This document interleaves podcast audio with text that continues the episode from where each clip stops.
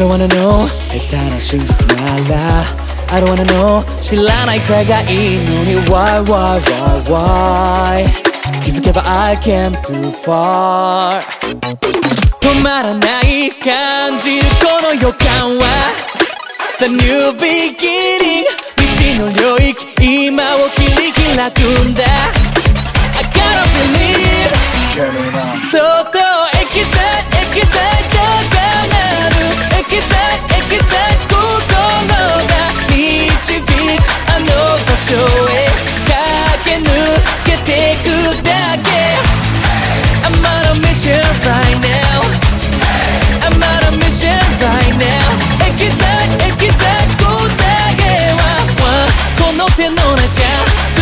進むべき life 生きてくだけ Didn't wanna know 夢見るほどに Didn't wanna know 傷が増えてくのIsso aí,はisso aí. I gotta believe. Exatamente, veio, veio na minha cabeça. Choto, é que É que sai, sai, é que é que sai. sai. Daí Miura apresenta. É muito boa essa música, né? Demais, demais. E eu fiquei muito triste que, tipo, no, no- meio da série teve uns 20 episódios que não teve abertura, né? Vários sem motivo nenhum, né? E eu acho que esse é um grande momento pra eu acho que eu nunca fiz isso aqui, né? Advo- advogar a favor das aberturas e encerramentos de qualquer produto feito pra crianças. É. Ah, como assim? Eu, eu acho que abertura- e encerramento é algo Elas muito precisam alguém pra advogar por elas? Elas estão em crise? Não, é porque é o seguinte, por exemplo, quando você vai. Vamos dizer que você vai maratonar um Sentai. Tá. Ah, chega uma hora que você fica meio de saco cheio de ficar vendo a abertura, porque você tá vendo o episódio com muito uma frequência, né? Aí você pula abertura, pula o final. E o que eu tenho a dizer é que isso faz você perder um pouco da experiência do Sentai. Uhum. É, e não só do Sentai, eu acho que tudo. É porque não é toda abertura que consegue cumprir o seu papel. Eu acho que a abertura de Buffy e a abertura de Angel cumprem super bem o papel deles. É, a de Angel começa com o pessoal chorando, aquele violino dramático. Tipo, você já tá acertando qual é o clima de Angel. O clima de Angel é esse aqui. É, Aham. é tipo uns malucos chorando, sofrendo. Você nem sabe direito porquê, mas tá todo mundo sofrendo pra caralho. De Buffy já é um negócio mais tipo aquele rockzinho, né? Então, ah, muita aventura e tal, papapá. É... Me incomoda um pouco que Buffy não tenha uma música tema, assim, cantada, né? Então, é, é- eu gosto de música cantada, né? Mas acho que não precisa ser cantado. Eu Isso me cheguei a frustra- pensar, eu cheguei a pensar que por acaso era uma coisa contratual, porque Charmed, é, quando tava no Netflix, Tinha, a música né? tema de Charmed é, é muito, é muito marcante pra mim, né? Que é aquela do I am the sun and the air. E tinha outra música, era só um instrumental no Netflix, porque era, tinha, tinha rolava uma treta contratual aí. Então, Ah, entendi. Não, de aí- Buffy nunca teve letra, até É isso sei. mesmo, né? Teve até um grito, né? No começo eu sinto falta, porque chega uma hora que começa a mudar as coisas que aparecem. Aí os barulhinhos mudam, né? Aí tinha uma hora que tinha um grito, tinha um. Mas. Enfim, mas é- não é isso que eu quero dizer. O que eu quero, eu quero falar sobre aberturas e encerramentos. E aí me frustra um pouquinho as aberturas e encerramentos do Netflix, porque eles usam aquela música super chata, com uns visual super chato, que não acaba nunca. Tá falando mal da abertura das séries da Marvel? As da Marvel, mas a, a do próprio Star Trek Discovery não é tão legal assim. Ah, eu Tipo, é ba- gostei. Ah, mas Nossa, cansa, não tem sério? muita coisa acontecendo. Eu não acho que, que seta tanto assim o clima da série, porque fica aqueles BGM, parece, sabe, trilha sonora genérica? Quase todas elas Mas, estão Net- pela janela mas olha só, Discovery não é original Netflix, né? É bom. é- eles estão vendendo como, mas Sim. é só um contrato de distribuição. Então, Eu assim, sei, é mas a da abertura é feita mesmo. nos moldes dessas aberturas Sim, do Netflix. é, a abertura de, é. de Sense8 também, chata pra caralho. Eu gosto desse sensei. Nossa, todo mundo, todo um saco, acho um saco. E aí, É eu acho que de eu acho que, que a abertura tem esse papel de setar o clima da série. Eu não acho que as do Netflix fazem isso tão bem. E Sabe uma nos- abertura muito legal que você agora te cortando de novo? Ah, Essa novela da Globo Novo Mundo. tem a abertura boa? Eu nunca vi Dá a uma, dá uma tristeza que, fa- que é uma novela. Você vê a abertura e é tão legal, é tão cinematográfica, tão, sabe, tão empolgante. Depois coloca, tem ela sem, até sem as, os- as letrinhas, sabe? Ela pura, Aham. sem os créditos. No, no, no YouTube, coloca Novo Mundo, abertura. Você vai ver Vou- muito legal a aqui. música e a abertura. Vou ver. Aí você fica com muita pena que é uma novela, que você não vai ver nunca, porque é uma novela. Aham. então, mas aí só concluindo, eu acho que em Aham. material pra criança, a abertura e encerramento tem esse papel ainda mais forte. Sim. É, e quando eu sinto que quando eu assisto um Sentai sem assistir a abertura, eu não me preparei. A abertura tá lá pra me preparar porque eu tô pra ver. Eu vou ver É. aquilo com o clima certo. Eu não vou ver aquilo com os olhos de um adulto. Eu não vou ver aquilo com os olhos de um adulto que tá cansado do trabalho. Eu vou ver aquilo como Pra uma mim- criança que tá acordada aos domingos às nove da manhã comendo cereal e assistindo essa merda. Pra mim, quando um, um tokusatsu desse, né, do Super Hero é, Time, um Kamen Rider ou um Sentai, quando pula a abertura, é porque o episódio vai ser. Vai, vai ter uma treta muito grave, entendeu? Eles precisam do tempo extra. Sim. Dá, dá uma solenidade pros, pros, pro, pro, pro episódio. Geralmente o episódio final não tem abertura, o primeiro não tem abertura, o episódio que rolar uma batalha muito decisiva um- ou uma reviravolta você não tem abertura. Ou- só que X-Age banalizou um pouco, porque no meio não tem abertura num episódio que rola uma coisa muito grave, mas depois dele para de ter direto. É, você e fica, mó cara sem ter, né? É, é. Que, que é o que me irrita também quando tem filme. Eu odeio quando tem filme. Porque eles mudam as imagens da abertura pra ter as Pra imagens do encaixar filme. o filme fica uma abertura merda. Tá abertura ver. merda que não combina com a música, É, aposta. é, péssimo, péssimo. Odeio Ou filme. quando, ou quando eles alteram mesmo, naturalmente, quando começa, né, a mudar um pouco o plot, entrar mais personagens, eles dão uma alterada, mas não é sempre que, que, a, a abertura, que a segunda abertura ou a terceira abertura segue o mesmo padrão. De repente o orçamento já acabou, orçamento pra fazer a abertura. Aí eles, real, eles só editam, né, colocam Aham. um personagem a mais aqui e ali que não combina muito bem também. Aí dá saudade da abertura inicial. Sim. É, mas X-Age, a gente não falou, a gente gravou um podcast de Ghost, mas eu perdi ele, então a gente nunca lançou. É, porque no- É. No, no podcast sobre Kamen Rider Ghost, que é a predecessora, a gente falava sobre o começo de X-Age. Sim. E, e aí não rolou e acaba que a gente nunca falou no ar sobre Kamen Rider X-Age. E Nunca. Kamen Rider Ghost, você, você lembra? Você gostou? Eu gostei bastante de Ghost, né? Ghost era confuso, lembra que era confuso? Você não entendia direito eu o que tá não acontecendo? lembro porra nenhuma, mas eu, eu, eu lembro que foi uma série que, ao contrário de, de, de Drive, que veio antes, que Drive teve aquela, aquela coisa que a gente falou sobre como a série era meio genérica até, até um certo ponto, aí do- meio ali pro final ela fica imperdível, né? Ela fica incrível. Sim, sim. Ghost já foi mais estável do começo ao fim, né? ela É, nunca é. foi incrível, mas ela também nunca foi chata. Sim. Ela É, e ela, ela consegue ter mediana. personagens que chamam mais atenção, tipo o Spectre, adoro o Spectre. Uhum. É, Todo o arco do Spectre eu acho super bonito, super da hora. É, E eu gosto muito disso que eles estão fazendo agora, que acaba a série e eles lançam um, tipo uma trilogia de filmes, que é um final extra pra série, né? É, Sem contar vários especiais que tem no meio e tal, que exclusivos pra web ou pra, Blu- ah, ou pra Blu-ray, que às vezes ajudam a, a mostrar mais sobre alguns personagens. Você assistiu esses filmes de, de Ghost, inclusive? Eu acho que não, eu assisti. São muito bons. Tem um, dos, tem um focado no Spectre, tem outro focado no, no azulzinho lá, que eu esqueci o nome. Ah, eu tenho É. eles, mas eu não assisti. Eles eu, são eu muito legais. Pasta. tem os de Drive também. Os de Drive são muito bons. Muito bons. Tenho, o do Chaser eu- eu é maravilhoso. Tenho, eu, te- eu tenho uma pasta de movies, né? Que deve ter 20 gigas de, de movies acumulados, né? É 20 Taisen, 40 de, eh, individuais, assim, que eu tenho que parar Uhum. pra ver ainda. Mas, mas se você for priorizar alguns, prioriza esses que são. Porque eles costumam ser um arremate pra série focado em um Aham. personagem só. Então, eles pegam, tipo, três personagens da série e mostram como, como foi o final da série pra eles, alguma coisa que aconteceu depois do final da série, ou algo que vai Massa. construir um pouco mais aquele personagem, trabalhar um pouquinho melhor. E como normalmente é V-Cinema, é, É um eles pouco podem. mais maduro, né? Isso, eles podem ter uma estrutura um pouquinho mais sólida, né? No, no- é um pouco menos comercial de brinquedo e um pouco mais. é, História. História, sim. É. É, tem os V-Cinemas de. de. Double, que são muito bons, meu Deus. Pois é, pois é. Incrível. E aí X-Aid começou, né? É, e aí, Aí começou terminou. X-Age. É.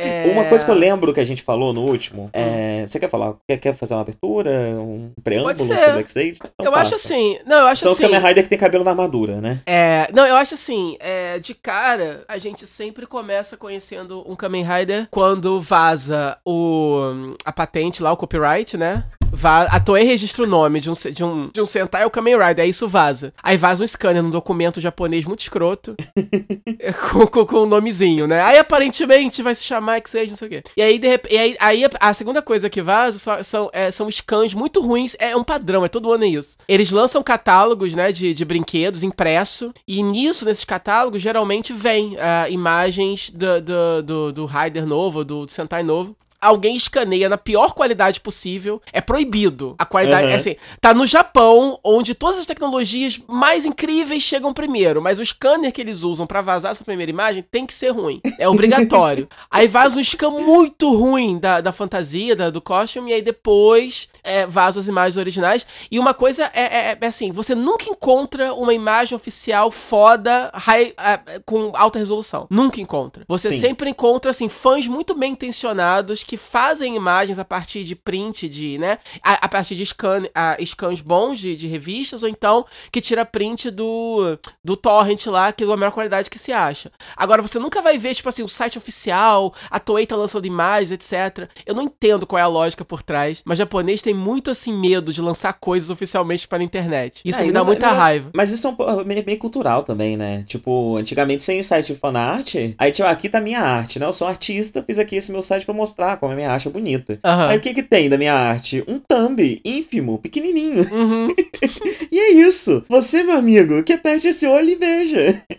É, é. Eu acho muito escroto isso. Porque eu gosto, por exemplo, aqui a gente tá acostumado, né, com, a- com a no- com o nosso jeito de fazer marketing aqui de filmes e séries, né? O estúdio lança imagens oficiais, lança pôsteres, lança tudo em alta resolução. É, às vezes mais do que precisa, né? Porque, tipo, uma Muito resolução do mais. caralho. Dá pra ver os poros. Não, não dá pra ver os poros, porque botaram um Photoshop de, É. de, de, de- na cara dessas pessoas, nenhuma É. delas tem poros mais. Não, Então mas, ver- não, mas por exemplo, agora na, na Comic Con, por exemplo, eles colocam em exposição os uniformes da Liga da Justiça.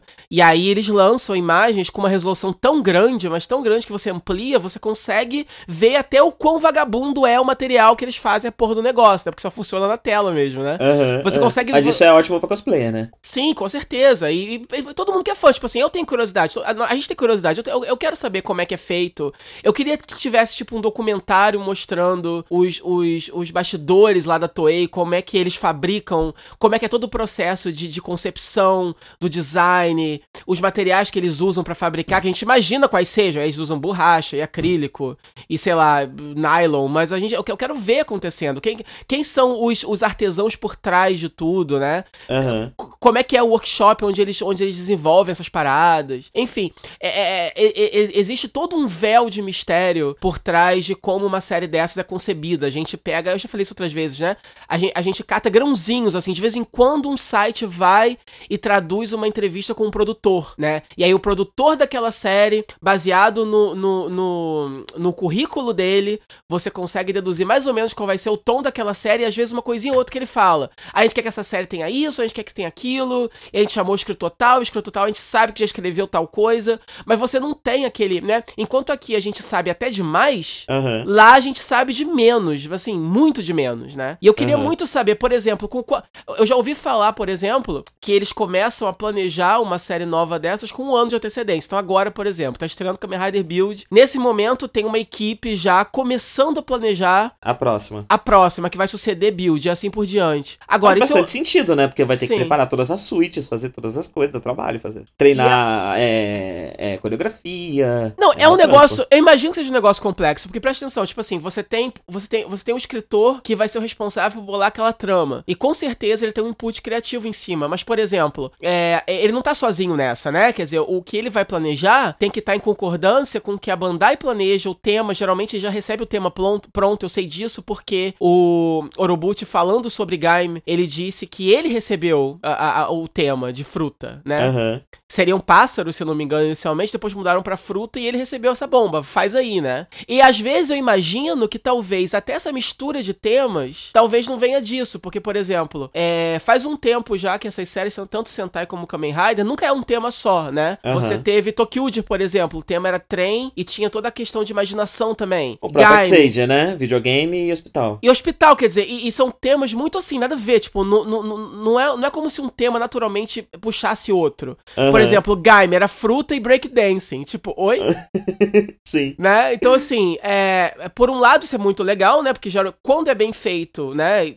O resultado é sempre uma série muito, muito, muito maneira, porque você, justamente porque é muito díspare, você é, fi- fica saboroso ver essa mistura, né? Fica uma parada meio. Você, você quer descobrir até onde isso vai dar, isso é legal. É, é, mas por outro lado, eu fico pensando nisso, tipo, é, a- a- a- até que ponto, né? O, o- o escritor da série tem uma liberdade criativa pra fazer o que ele quer. É, deve ser muito mais difícil, né? Você, você conciliar tantas vontades diferentes de tantas pessoas diferentes, porque você tem a vontade é, do, do- do- da Bandai, a vontade da Toei, a vontade da, da emissora de TV que tá, que tá exibindo aquilo, daquilo, você tem as suas próprias ideias, você tem as ideias do produtor, e você tem o, o que é possível fazer no, dentro do orçamento que vocês têm. E, É, dentro e, dos. Né? e Kamen Rider tem um pouco mais isso do que os Sentais, né? Porque Kamen Rider tem, pelo menos nos últimos tempos, tem, tem tido uma, uma tendência a chamar roteiristas famosos de outras áreas, né? Que foi o que É. aconteceu com Gaime, que tá acontecendo agora com Build. Que são roteiristas que não estão acostumados a fazer Tokusatsu, eles fazem outras coisas, mas que são convidados pra cá. Então eles, imagina-se que eles tenham uma voz criativa um pouco maior do que as pessoas que estão mais acostumadas com a indústria, meio que estão trabalhando com a indústria, né? Com certeza em Gaime, isso foi. eh, deram uma, uma liberdade grande pro cara, porque a série, você, você nota que ela é diferente, né? Sim. É, Build eu não sabia desse detalhe. Eu, eu vi o primeiro episódio, realmente, eu senti um sabor diferente, mas eu achei que fosse só porque eles estavam querendo mudar É, ele é, um, ele é um roteirista de dorama. Hum, ele é mais conhecido por dorama, por filme, aquele Crows, acho que é Crows. Ele queria aquela série de filmes de delinquente baseado no mangá, é dele. Hum, legal. É. E X8, você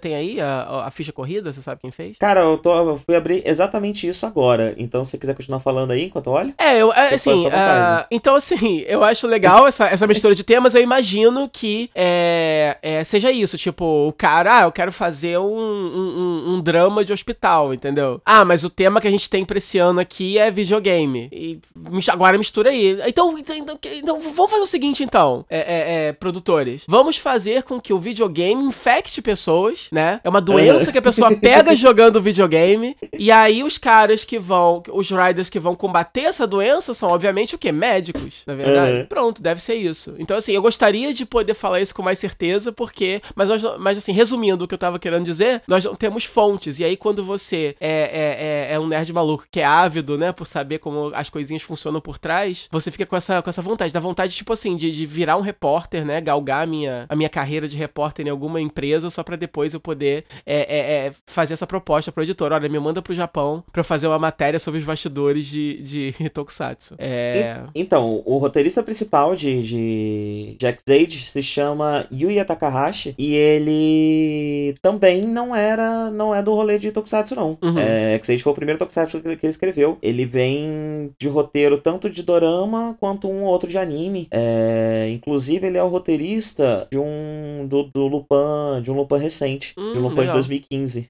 É, tem mais de um, né? Tem Uhum. mais de um Lupin que é dele, mais de um. Uhum. É uma série de TV do, do Casaquinho Azul. E acho que tem um filme também e tal. Ele era um dos principais roteiristas dessa série. Uhum. Então ele tem essa, é, é, esse background. Ah, e é isso. Diretores aí já é menos autoral, né? Normalmente é um roteirista, tipo novela, um cara que tem que escrever 52 episódios. E. Você tem, você tem geralmente outros roteiristas convidados que escrevem episódios individuais ou pequenos arcos, né? Mas eu imagino que mesmo eles, é, eles devem seguir, eles estão ali pra ajudar mesmo. Acho que o roteirista principal ele deve dar o, ele deve com funcionar cer- co- co- co- é, é tipo showrunner, né? Mas a diferença é que ele escreve sozinho. um É mais puxado, né? É mais puxado É. primeiro porque Showrunner tem menos, menos episódios pra lidar, né? É. É... Apesar de que, no fim das contas, um Tokusatsu tem o mesmo tempo de tela de uma série de 26 episódios, né? É americana de. É, mas, mas, mas, mas, mas tem mais reviravoltas e mais, Sim, mais desenvolvimentos, né? E você tem, como eu falei, você tem que você tem que incorporar no seu na sua trama muito mais coisas, né? Então, tipo, ah, a gente tem esse brinquedo novo aqui pra lançar, toma. E aí você tem que incorporar isso na sua trama de forma que seja minimamente orgânica. Às vezes alguns fica bem mais comercial de brinquedo do que outros, né? Tá ali realmente bem jogado. Depende muito da série. Eu achei que X8, numa forma geral, no começo eu lembro que um dos primeiros comentários que você me fez, até quando você- tinha visto bem mais é, episódios do que eu, e você tinha comentado que eles estavam batendo com força nessa tecla do brinquedo. Todo episódio tinha um brinquedo novo lançando. É, a primeira metade da série, todo episódio tem uma forma nova de algum personagem. É, e a, só, só que eu achei que, que, que combinou. é, é, seja porque é videogame, videogame tem novos itens mesmo a todo momento, isso faz parte da estrutura, etc. Eu achei que, de uma certa forma, apesar de ser frenético nesse sentido, eu achei que, que ficou legal, assim. Eu, eu já- eu já vi séries piores, né, em que eles começam a, a, a- usar novos itens, novas formas que vêm, assim, meio que do nada. E você vê que é uma parada meio forçada. Aham, em. X8 Não, eu faz acho sim. que combina. É, é, assim, é frenético, você meio que não respira, você meio que não tem tempo de curtir muito Você não se apega forma. muito a nenhuma, né? Porque elas É. vão pá, pá, pá. É, mas ao mesmo tempo eu acho que combina com, com, com aquele universo. É uma série bem frenética nesse sentido. O plot ele não para, né? De, de, de se mover e de, de, Sim. e de reviravoltas, principalmente na segunda metade. Mas a Sim. primeira metade é, é mais por causa das formas e dos itens. E aí depois na segunda metade, é, formas e itens novos diminuem um pouco, mas em compensação o plot em si não para mais de, de, de, de, de se mover. É bem frenético nesse sentido. Sim. A trama é, é um pouco disso que você falou, né? Tá rolando essa doença, que são são os monstros da série, né? São como vírus que infectam as pessoas. É... São vírus de videogame, eles são bugsters, que é o nome que dá pra, pra essas criaturas que vêm do mundo dos videogames. Uhum. E eles infectam as pessoas, as pessoas começam a passar mal, e o único jeito de curar essas pessoas é destruindo o monstro. É, porque, Retirando, verdade- retirando o monstro do corpo deles, né? E destruindo o monstro. É, o setup origi- o inicial da série é esse. Você tem essa empresa de videogame chamada GAN Corporation. E uh, foi, foi, foi, foi de jogos deles que os Bugsters saíram, né? Sim. As pessoas. Ninguém sabe como. Há cinco anos antes, não é isso? Aconteceu o Zero Day. E foi o dia em que essa a primeira epidemia se alastrou. Não foi isso? Eu acho que é mais ou menos isso. E. Você não tá confundindo com Drive? Não, não, porra, te- é a mesma coisa nesse sentido. É, é realmente também tem um, parecido. tem um Zero Day? Eles chamam de Zero Day, Ah, é? não é? Eles chamam de Zero Ah, Day. não, tem sim, mas chama não, acabei de ver aqui. É, eles chamam de Zero É Day. verdade, é verdade. Deve ter acontecido os dois no mesmo dia. E É aí, possível. foi, foi um dia duro pro Japão. Eles estão assim, porra, aquele dia foi louco, hein? Duas, né? du- du- duas raças de monstros diferentes apareceram pra fuder com a gente. E aí, o que acontece? O, o- a própria Game Corporation, junto com o Ministério da Saúde, é muito legal essa parte política, né? De, Sim, de, sim, de, sim. De, de, de X8. A E empresa aí- financia o hospital, né? É, então, aí eles desenvolveram, é, eles desenvolveram esse, esse sistema, né, o, o, o, o, o Kamen Rider System da série é esse, na verdade, é, é, é um jogo, o, o, o, o médico, ele se torna um personagem, o herói daquele jogo, que é o Kamen Rider, da vez, e aí, e a única forma de você enfrentar o Bugster, porque o Bugster, ele, ele te infecta, e aí ele se manifesta de forma externa, né, a você, você tá lá doente, na cama morrendo, e esse monstro tá por aí é, fazendo coisas que te provocam estresse. Eles estressam o, o host deles. E Aham. aí, ele- é, o- a meta dele, do Bugster, é te estressar até um certo ponto que você vai sumir e essa, enfim, essa energia eh, vai ajudar ele a se. a, a- a ficar completo, a se formar completamente. Isso é um clichê, clichê comum de Kamen Rider, né? Geralmente, ou você vira o monstro, ou o monstro, ou você tá separado do monstro, mas o monstro tem alguma ligação contigo e que eventualmente você vai morrer pra que esse monstro possa ganhar a vida completa dele, né? Sim. E, e cada um dos, dos, dos médicos protagonistas, eles são, ele, eles são Kamen Riders de um tipo de jogo diferente, né? Então você tem o Snipe, que é de um jogo de tiro, né? Que você lembra? É Bang Bang Shooting ou algo assim, o nome do jogo É Bang dele, Bang né? Shooting, é isso mesmo. E aí você tem o Terror Fantasy, que é o Kamen Rider Brave, que é um RPG de fantasia. E aí você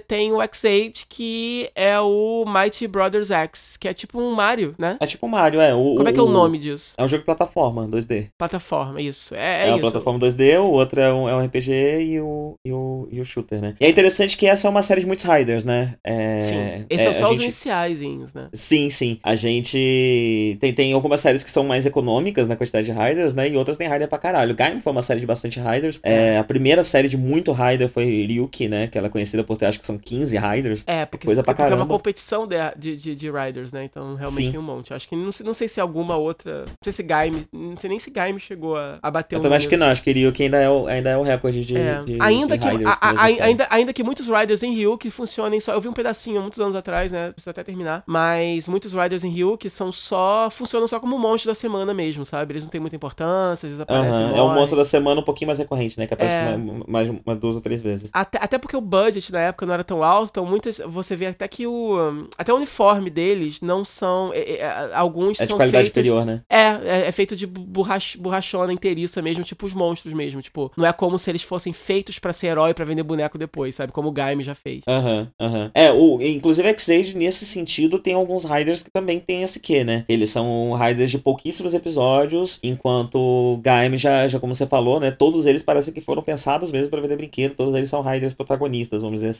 É, já É. aparecem logo desde o início e tal. Sim. Ah, e é isso, são, é um trio de protagonistas que é apresentado logo de cara. Tipo, nos primeiros episódios você já conhece Uhum. quais são os três Riders principais, né? Uhum. É, um deles é um, é um, é um residente do, do, do- hospital, que é o protagonista, o Hemorrhoid X-Age. É, ele, ele é, ele, é, ele é o residente de pediatria, né? Isso, é o residente de E, pediatria. e além disso, ele é um. Ele, ele na verdade, ele é um, um, um jogador de videogame muito bom, lendário. É, o nome dele é Emo. E ele. Ele. Essa. essa, essa, essa ele, ele abandonou, né? O, o- ele abandonou a carreira dele de, de pro gamer e virou. Resolveu se dedicar pra, pra medicina. Mas ele é conhecido ainda no círculo. E ele tem essa característica de que quando ele tá jogando, e depois isso se transfere também pra quando ele se torna o Kamen Rider, ele meio que. É porque ele é muito bobinho, muito inocente, muito, né? Mas quando ele, quando ele começa a jogar, quando ele começa a lutar, ele é meio que tomado por essa persona Que é o lendário jogador mesmo, e ele fica um pouco mais duro, um pouco mais autoconfiante, digamos assim, né? A personalidade Sim, é. dele muda um pouquinho, tem esse, esse mistériozinho envolvendo ele no começo. É, assim, isso, isso é mais bem trabalhado depois na série, né? No Sim, começo eu ficava um o- pouco o hint confuso. já tava lá. O hint já tava lá, mas no começo eu achei que, que, que isso não ficava muito, muito claro. Eu não percebia muito bem que quando ele virava um Kamen Rider ele mudava de personalidade. Não, isso, isso é porque a, a mudança não é drástica, mas isso era muito Aham. mencionado pelos personagens em volta. Você vê que o olho dele brilha vermelho, sopra o ventinho que levanta o cabelo dele quando ele vai Aham. virar o X-Age. Então, e ele fica ligeiramente um pouco, assim, ligeiramente mais autoconfiante. Pra quem tá assistindo, não é muito marcante, mas a gente sabe disso porque quem tá em volta dele fica falando, entendeu? Nossa, Aham, ele virou aham. tipo outra pessoa, você fica, ok. É, então. Se você tá achei, falando. eu achei, um, achei um pouquinho estranho, um pouquinho meio mal escrito, né? É, é um caso desse, desses em que o personagem precisa falar pra você entender o que tá acontecendo. É, com certeza. Porque assim, É, né, porque na de- verdade seria uma depois isso é normal trabalhado de- depois isso é trabalhado de uma forma mais legal. Eu gosto Sim. bastante do- de como isso é usado depois principalmente na segunda fase Sim, da série. não, não é nem na segunda fase né? É meio que no final da primeira fase que eles trabalham bastante isso. E eu gosto bem mas é, até então é, era bem ruimzinho É. essa, essa questão dele. E assim, é, eu lembro até hoje que o piloto me marcou muito porque o, o, é, a forma como a batalha, a primeira batalha acontece é muito legal, porque eles, quando eles se tornam, é, quando a primeira batalha que eles têm com o Bugster é, é uma fase 1 do jogo, e nessa fase 1, o Bugster é tipo, ele se, ele se manifesta pra fora do, do, do paciente como essa criatura grande, né, bem exagerada, CG, e todos esses Riders têm essa peculiaridade que eles viram, antes de se tornar, antes de, de passar pra, pra, pro level 2, o level 1 deles é uma versão Tibi. Aham. E que é muito bonitinha, porque, né, você tem aquele, aquela fantasia toda horrível, toda, toda grandona, bem chibi mesmo. E, e a primeira batalha que o X-8 tem com o primeiro Bugster é um joguinho de videogame mesmo, que ele pula, ele pega itens, etc e tal. E, e eu lembro que eu tive duas impressões, assim. Primeiro, não, primeiro eu achei extremamente divertido, né? É, é, eu, eu lembro como se fosse ontem, porque foi ontem, é, é, o ano passou assim muito rápido, eu tô muito chocado com isso que já tem acabado. É, é, assim, é de- muito chocante, porque eu lembro nesse momento como se fosse ontem eu assistindo o episódio. E, assim, e o, o primeiro, assim, eu, eu, eu, eu maratonei, né, toda a segunda parte da série agora de uma vez, mas o primeiro episódio eu vi assim que saiu, né? E eu lembro de ver esse episódio. Então, assim, eu fico bem chocado que já tenha passado isso tudo de tempo. Mas enfim, eu achei extremamente divertido, extremamente empolgante. E na mesma hora eu tive certeza que aquele. aquele que esse, esse setting não ia se manter. É, Porque é e não se mantém, totalmente. né? É, não se mantém. é totalmente inviável. Porque é- é, são muitas regras pra luta acontecer, são muitas etapas. Primeiro ele vira o primeiro nível, e aí mata o Bugs, e aí depois vira o segundo nível. E tipo assim, você manter isso em todos os episódios, é, além, de, a- além de ser difícil de, de, de escrever, é, fica repetitivo, né? Não tem como Sim. você criar, você tá muito não dá. quadrado né muito previsível É, você, você não dá uma flexibilidade narrativa boa, não tem como você, você, você encaixar isso dentro das, suas, dentro das suas necessidades. Então, assim, se eu tenho uma grande crítica negativa pra fazer com o X-Age, é, seria isso. Seria tipo, eu gosto que eles abandonem essa parada logo, porque realmente ia ficar chato ver isso sempre. Mas ao mesmo tempo eu queria que, que eles tivessem dado, assim, um motivo dentro da história pra isso não acontecer mais. Porque chega um momento que eles só, estão virando direto as formas mais elevadas e foda-se anterior, né? é meio E- lagado né sim é, a, a própria forma de enfrentar o Bugster, né? Tipo, obviamente depois essa ameaça vai evoluindo e os mistérios vão se revelando e o formato da série vai mudando um pouco. Então, assim, esse formato de ter um paciente infectado pelo Bugster e eles derrotam esse Bugster e salvam o paciente, isso vai mudando. Mas eventualmente eles, eh, de vez em quando, eles, eles, eles enfrentam, né? Bugsters que estão ligados a pacientes. Ele- eh, esse elemento ainda se mantém um pouco, né? De, de vamos salvar esta pessoa. De vez em quando isso, isso, isso, isso permanece recorrente. Não, até porque, até porque essa série tem uma, tem uma peculiaridade, né? Que eu não consigo lembrar de nenhum outro Kamen Rider que foi assim, eu acho. Ah, que é o de você ter uma quantidade muito limitada de monstros. Você não tem um Com monstro da certeza. semana. Você tem, Com tipo, são certeza. 15 monstros e esses 15 monstros se repetem em momentos variados ao longo da série. É. De formas variadas. É. É, E- Mas aí eu não, eu não, eu não terminei a, apresentação do- do- dos protagonistas, né? Ah. A gente tem o do RPG, o Kamen Rider Brave, que ele é o, um do um ci- cirurgião top lá do, do, do, do- hospital. Ele nunca falhou numa cirurgia, né? E ele Uhum. tem uns. E ele é muito. Enquanto o, o, o Emo, ele é sobre se preocupar com o paciente, cuidar do paciente, dar pirulito pro paciente, papapá, Aham. porque isso foi o que, o que motivou ele a virar um médico por conta E uma coisa que eu ele tem. preciso falar também, ele é tão bonitinho, meu Deus do céu. meu Deus do Ele é, céu. ele é. Casa comigo, pelo amor de Deus. A minha paixão nessa série eu queria. Não. O queria abre aquele sorriso, eu me derreto. Não, não, eu faria, eu ali sou, eu, eu, eu, assim, meu coração obviamente é do, é do, é do, do Parador, obviamente, Aham. por motivos óbvios, né, porque ele é fofo, ele é feito pra isso mesmo, né, ele é feito pra você se derreter. Uhum. Agora eu casava com, com emo, eu acho. Não, o que o que eu queria é, é, é o que Eu adoro, comigo. eu adoro um feiozinho esquisito, né, e ele é horroroso, né.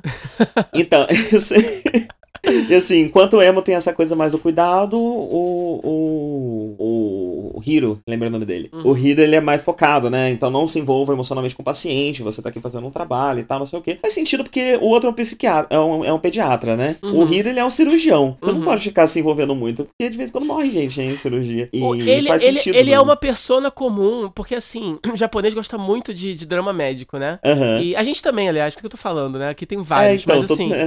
Mas, não, mas é- eu, eu, eu queria falar outra coisa, tipo, eu, eu, eu falei mal, assim, ele- eles gostam dessa persona, ele não é, é, assim, é quase que um clichê, essa coisa do médico misto da besta, entendeu? Aham. O cara que é o melhor médico do mundo e ele é muito frio, calculista, ele é muito bom e ele se acha. Isso é uma persona meio que recorrente em, em, em mangá e anime de médico e tal, tipo, eu nunca assisti muitos, mas eu sei que essa persona existe, né? E ele é meio que um Apesar- representante disso. Isso, e ele ter, por ter essa contraparte no emo, isso acaba, pelo menos no, no começo, gerando umas discussões éticas interessantes entre eles. Eu achei isso bem legal no começo da série. Uhum, uhum. É, de você ter um, um- um conflito ético entre os dois, onde nenhum dos dois tá errado. São só abordagens diferentes, né? E cada um tem É. as suas vantagens e suas desvantagens. E o terceiro E é ele também, o... rapidinho, an- antes Ah, de fala. mover pro Taiga, o, ele tem também uma, uma parada que foi abandonada. Acho que logo.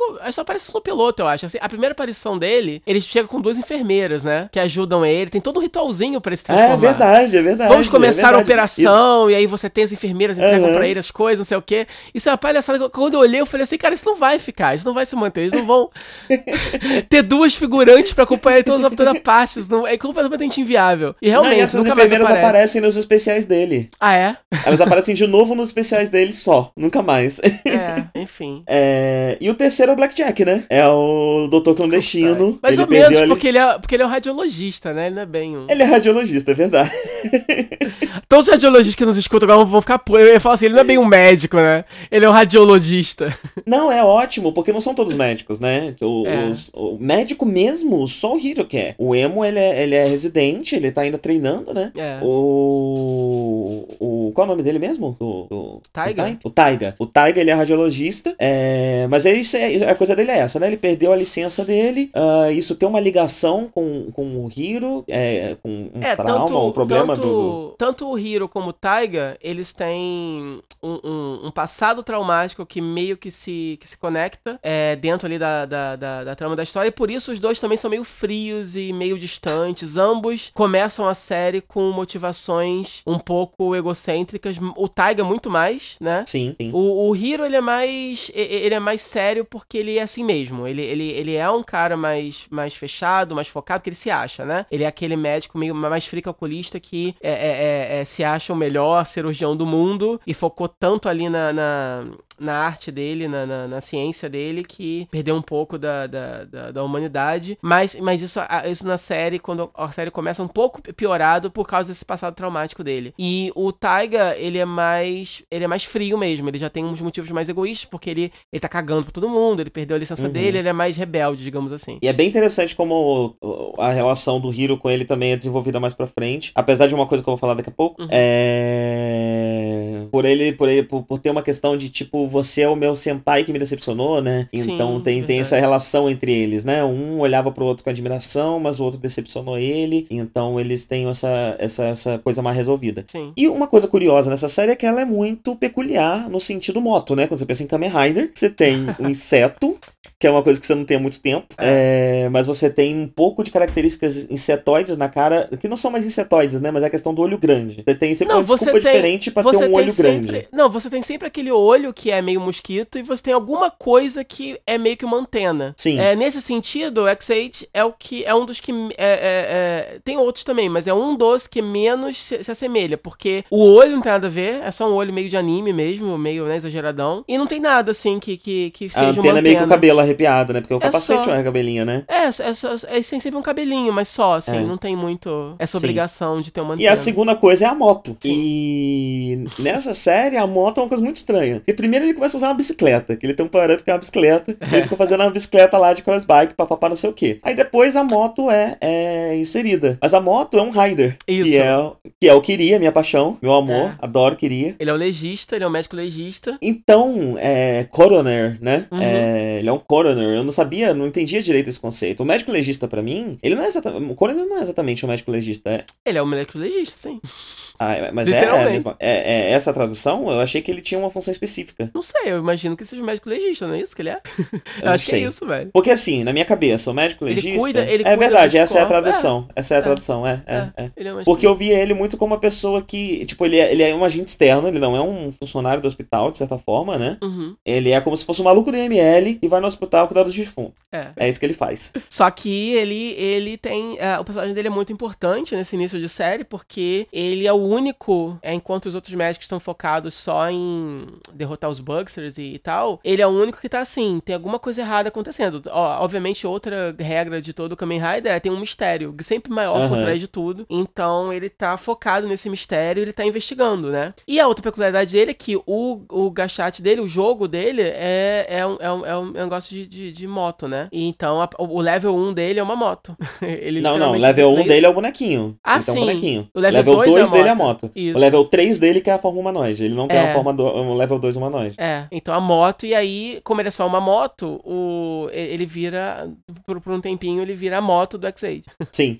É, E esse seria o cast principal de Riders. Além Uhum. dele, tem dois personagens que a gente não pode deixar de falar. Hum. Que é a Poppy, Pop Pipopapo. que é uma personagem que tinha tudo pra ser irritante, mas ela nunca me irritou. Eu gosto muito dela. Ela nunca me irritou, mas ela também, a- a- até a segunda metade da série, ela nunca aconteceu também, né? Aham, aham. Ela é uma coisa meio jogada no começo. Ela é meio que um gimmick, né? No começo só. É, né? porque na verdade tem essa moça que é meio que a assistente, assim, porque esses. é, o CR é o nome do- da, da divisão do hospital responsável por combater os Bugsters, né? É junto com o Ministério da Saúde e com a, a GAN Corporation. Eles trabalham juntos, é, é, é, administrando ali os Riders, cuidando da- das vítimas dos Bugsters e derrotando os Bugsters. E ela, ela tem uma forma humana é, séria, comedida, só uma, uma mulher normal, de terninho, cabelo preto, óculos e tal, uma secretária ali. E ao não, ela é mesmo enfermeira, que secretária. ela é enfermeira? Ela tá sempre de terninho, Ela ajudando é enfermeira. com, uma Ela Não, cara, ela tem a roupa de enfermeira, você é louco? Ela tá sempre com terninho, poxa. Não, ela não tá com Não, velho, ela tem a roupa de enfermeira. É uma roupa de enfermeira. Que Tá terninho, bom, ela é uma terninho. enfermeira. Procura eu, eu aí. Lembro, tá, eu lembro ela com terninho. Não, vou até te mandar aqui. Que isso, você é louco? Que terninho. Como é que é o nome Mandei, dela o Google, mesmo? é, a Asuna Karina, eu te mandei já o link do Google, do- da busca no Google Imagens. Tá bom, então. Eu vou, tá, eu vou abrir. Eu acredito em você, tá de boa. ela é enfermeira do, do, do CIA. Mas assim, falando sério, eu entendo por que, que você. Ah, é, que você... é. É porque a Eu- mas eu- última vez que eu, que eu vi... Que, é porque há muito tempo que ela não aparece com essa forma. Isso e- que eu ia falar, ela é. aparece muito pouco com essa forma humana, né? É. Ela aparece muito mais como pop. E a última vez que eu a vi, aqui ó, na, própria, na sua própria busca tem ela com terninho. Inclusive terninho. no piloto, se não me engano, ó. Aham. É, no piloto, ela- é, é, assim, é, a última vez que eu a vi nessa forma, ela tava com esse terninho, mas realmente ela é uma enfermeira. E ela é super assim, normal. É, é uma mulher normal. Só que além disso, ela é um bugster de um jogo chamado. um jogo de dança. E ela representa uma garotinha kawaii de jogo, entendeu? Então ela tem uma roupa colorida, uma peruca cor-de-rosa e uma personalidade toda elétrica, maluca, bizarra. E Aham. nessa personalidade ela é a pop pipopapo. E, e ela, ela, tem umas crises que é a pipopapanic, ou pipopapopanic.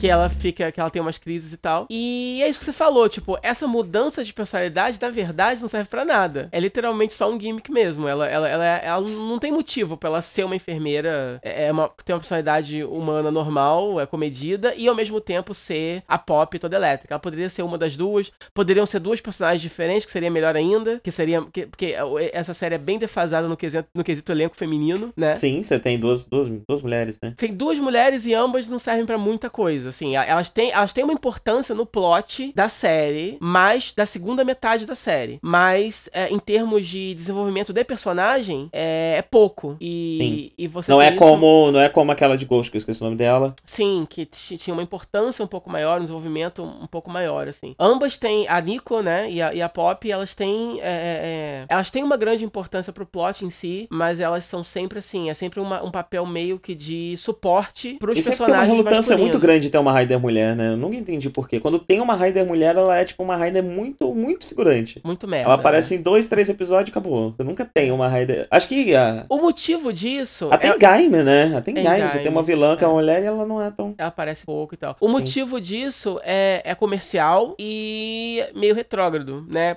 O, o, o tempo de tela de uma série dessas é muito valioso, porque é o tempo que você usa pra vender brinquedo, né? Então eles não querem gastar tempo com uma Raider mulher, porque é parte do pressuposto de que aquele boneco não vai vender tanto quanto os outros. Então você não Aham. pode ter, por exemplo, uma, uma Raider feminina de centro, que seja uma protagonista que tem, uma, que tem um tempo igual e um papel igual aos outros Raiders homens, porque é, não vai vender tanto. Eu quero É, acreditar isso- que isso seja um conceito retrógrado, mas ao mesmo tempo, sei lá, né? A Bandai tá lá, ela tem as medições, não sei. Ao mesmo É, tempo, não sei, você né? não Normalmente, pode dizer... normalmente essas questões de gênero acabam. é, elas nunca são muito certas, né? É sempre um medo porque as pessoas não querem só fazer. Por que fazer, né? É, porque aquele negócio, você pode falar o seguinte, ah, a, a, a série é assistida por, por, por meninos de uma faixa etária que eles se identificam mais com meninos. Eles não vão querer comprar a, a bonequinha lá da Ryder porque isso eles vão ser zoados depois, ou sei lá. De repente, só fãs mais velhos vão comprar por, por- porque eles gostam e também porque eles são colecionadores, etc. E de repente é um público mais reduzido, você não pode fazer a série só pra eles. Não, Provavelmente e tem uma essa... coisa também, né? Hum. Tem uma coisa também, que é sempre interessante, é sempre relevante pra gente falar sobre o Japão. É... Pensar no público feminino não significa colocar uma personagem mulher. Porque Kamen Rider tem um público feminino muito grande, Por mas esse público feminino bonitinhos. quer ver os caras. É, é. Quer, quer fazer fanart depois, fazer fanzine depois, quer fazer É. essas coisas, é... explorando os caras, né? E isso você vê que tem uma preocupação muito grande em Kamen Riders e Sentai no geral, né? Você consegue ver muito claro quem, quem tá ali pra fazer par com quem, quem que é namoradinho de quem, papapá. Sim, sim, tem muito É, bromance. Na minha cabeça, o Kiria é perdidamente apaixonado pelo emo. Sim, sim. Eles, eles são o meu grande chip, inclusive, da série. Eu chipo mais o emo com, com o Parador, mas... Ah, também, também é interessante, mas é, é porque o parado num certo momento ele ficou meio chato. É. Mas ele é lindo, né? É, vem, vem, vem- ser chato aqui em casa, né? É, ma- mas, é isso, tipo assim, ao mesmo tempo, o que eu queria completar é o seguinte: é, o que você fala, não, o que você fala super, super faz sentido também. Mas, tipo assim, esse negócio de. de ah, vai que a, a, a Raiders femininas não vendem tanto mesmo. Só que, ao mesmo tempo, vocês nunca fizeram uma Raider realmente importante, realmente fodástica, pra dar vontade do povo comprar também. Sim, pois é. Né? É exatamente isso que eu tô falando, Então, né? Rola uma preguiça. Tem que testar. tipo, Tem é. alguém tem que ter coragem de, de, de dar esse salto. Eles, e te- eles testam, eles testam central. meio que com medo, aí testa de qualquer jeito, as pessoas não gostam da personagem, obviamente, que ela não tem destaque. É, E aí fala, ah, não falei que ninguém gosta, e não, não faz mais, né? É. E é o que É. acontecia com filmes protagonizados. Filme, filme de heroína protagonizado com mulheres até agora, até bem pouco tempo atrás, né? É, tipo, ah, nenhum filme deu dinheiro, mas também olha a lista. Só merda, só bomba, porra. Pois é. É lógico. Sabe por que que a mulher gato, que é elétrica, não deu, elétrica não deu dinheiro? Porque. É, elec- elétrica. Não deram dinheiro. Atômica, genial. Atômico. Por quê? Porque são filmes ruins, acabou, entendeu? Aí você pega Lucy, por exemplo. Lucy, porra, né? Deu uma grana. Mulher Maravilha deu uma grana, etc. Então, porque são filmes bons. Sim. E assim por diante. E aí eu acho que É. um, um- um último personagem que tem bastante destaque que a gente pode falar nesse começo é o Dan Kuroto. Hum. Que é- qual a sua opinião sobre o Dan Kuroto? Cara, eu tenho anotações e anotações sobre o Dan Kuroto aqui. Porque eu não me conformo. eu não Será que a consigo- gente eu consegue consigo- falar desse personagem sem spoiler? Por enquanto, é, assim, eu já percebi aqui que a gente tá fazendo uma introdução sem spoiler e depois a gente vai falar do final, que a gente vai poder falar com mais spoilers, né? Tá. é. Então, a minha. A minha. a- a- a- o que eu tenho mais pra falar dele é mais essa parte do final, mais de spoilers. Desse começo, eu posso dizer que ele não funciona muito bem pra mim, não. Aham. Eu acho que eles querem fazer uma coisa, mas eles não conseguem acertar muito bem no que eles querem, entendeu? Uhum. É, eu não sei se por, eu não sei se por causa do ator, é, eu não sei se por causa de, de- de- enfim, da direção, do que dão pra ele fazer, sei lá. Eu, eu, eu, eu sei que eu entendo onde eles querem chegar com aquele personagem, mas pra mim não chega. Aham, Pra mim é um pouco, para mim o ator, o personagem não tem o carisma necessário. X-Age é uma série bem fraca de vilão, né? É... É, mais ou menos, é. é mesmo o vilão. No geral. É, então, ela, ela tem vários vilões. Isso eu acho que a gente já pode falar sem problemas, né? É uma série com muitos vilões, mas num geral, nenhum deles, eh, pelo menos pra mim, nenhum deles funcionou muito bem assim, não. Até o que funciona melhor ainda tá bem aquém de outras Kamen Riders que tinham vilões maravilhosos. Tipo, mim, o o, elenco pra- de pra vilões de Drive é incrível. É, não, assim, pra mim, o problema, o problema de, de X-Age é que o plot em si, ele é sempre melhor desenvolvido e ganha mais atenção do que os personagens. Tanto heróis como vilões. Isso é importante falar também. Sim. A gente falou aqui, por exemplo, do Tag, do Rio, todos esses caras, caras, mas a gente desde o começo comentava que eles são meio uma nota só. É, e eles essa não é são muito bem desenvolvidos. E essa é a coisa que eu ia falar, né? Tipo, tem esses conceitos interessantes no relacionamento entre eles, mas isso, numa série de 40 e tantos episódios, é explorado em três, assim. É... É, não tem muita desculpa pra não se desenvolver personagem numa série de 45 episódios. Tipo, você tem tempo. Então só resta, só resta assim, é, pensar que é de propósito. Aham, eu não entendo muito bem por querem- quê, mas isso de vez É. em quando, né, dá... Isso é comum, na verdade, né? Tem vários centais que a gente vê que tem personagens com puta potencial, mas eles são super bidimensionais e nunca vão Sim. adiante, né? Tem um problema que é recorrente em todas elas, que são personagens secundários, que são secundários, são de apoio, e eles levam isso meio a sério demais, né? Tipo, o Aham. cara não pode ser mais do que aquilo mesmo. Se o cara é livre cômico, ele nunca vai ser mais do que aquilo, e assim por diante. Eu acho isso meio desperdício, porque o legal é você ver é, é, um personagem que parece uma coisa e aos poucos ele vai se tornando outra. No caso de X-Age é um pouco pior, porque não são personagens de apoio, eles são protagonistas, né? Eles são, eles são introduzidos desde o primeiro episódio como protagonistas. E, por exemplo, eu acho a personalidade do, do, do Snipe e do Brave muito parecida, né? Aham. Eles têm história de origem parecidas, eles têm uma ligação no passado deles e, e os dois são sisudos e sérios e secos. E você, ou seja, você tem dois personagens que seguem essa mesma persona. Sim. É, um deles tem que ser um pouquinho diferente do outro pra variar. E até é, só que eu acho que é sutil demais, entendeu? Sim, sim. E concordo. você não tem muito desenvolvimento. E acaba isso se reflete nos vilões também. Quer dizer, te- o, o foco do Final Boss vai mudando. Cada hora esse papel de grande vilão da série muda. E isso é legal, porque se torna. é, é, se torna. Fica. fi- é, é, não fica previsível, né? Ao mesmo tempo, é, a personalidade desses vilões não é tão bem desenvolvida assim. Então, tipo assim, você surpreende porque o vilão mudou. Ah, esse cara que eu achei que fosse ser o grande cara não é mais. E aí as alianças entre personagens vão mudando. E, e- e é bem movimentado nesse sentido, mas em compensação, a personalidade do vilão em si não é muito bem desenvolvida. E aí, o vilão pra mim que funciona, que é o finalzão, ele até funciona pra mim, mas eu acho que ele chega tarde demais. Sim, sim. E aí você, você tem que. A série quer muito que você se, se importe com ele, veja ele como uma grande ameaça. E pra mim eu consegui ver, mas poderia ter sido melhor se a gente já conhecesse essa pessoa há mais tempo. E ele também poderia ser um personagem interessante, porque ele É. tem um relacionamento completamente não explorado com outro personagem, né? Não quero dar muito Sim, spoiler. mas sim, daqui a sim. pouco a gente fala sobre isso. É, é, É. então, é, é, vo- você tem relacionamentos interessantes entre os personagens, mas fica tudo muito subtendido o tempo todo. E você tem que preencher os gaps na sua cabeça, assim, tipo, ah, beleza. Sim. Ah, que interessante, esse cara tem um relacionamento X com esse cara. Interessante. É, Você, você consegue ver o peso do. do da, da- Os dois estão lutando, por exemplo, você sabe que ela tem um peso maior. Tem, tem um investimento emocional ali, além de uma simples luta e tal. Ao mesmo tempo, isso poderia ser mais explícito em alguns momentos, né? E não é. Sim. É, eu acho que a gente pode partir pros spoilers, mas antes de partir pros spoilers, vamos dar um wrap de, de, de recomendação. Sim. É, no geral, Olha, hum, o, o que eu diria sobre X-Age? X-Age é uma série que você pode ir pela diversão, você pode ir pela, pela aventura, pela ação, ah, mas não vá muito pelos personagens. Ah, a trama você vai com um pezinho atrás, porque ela tem momentos muito bons, mas ela tem momentos bem fora de tom, assim, bem, bem. Eles erram bem, assim, de vez em quando. É... E é isso, assim. Eu acho que ela trabalha bem os seus elementos, trabalha bem os seus conceitos, né?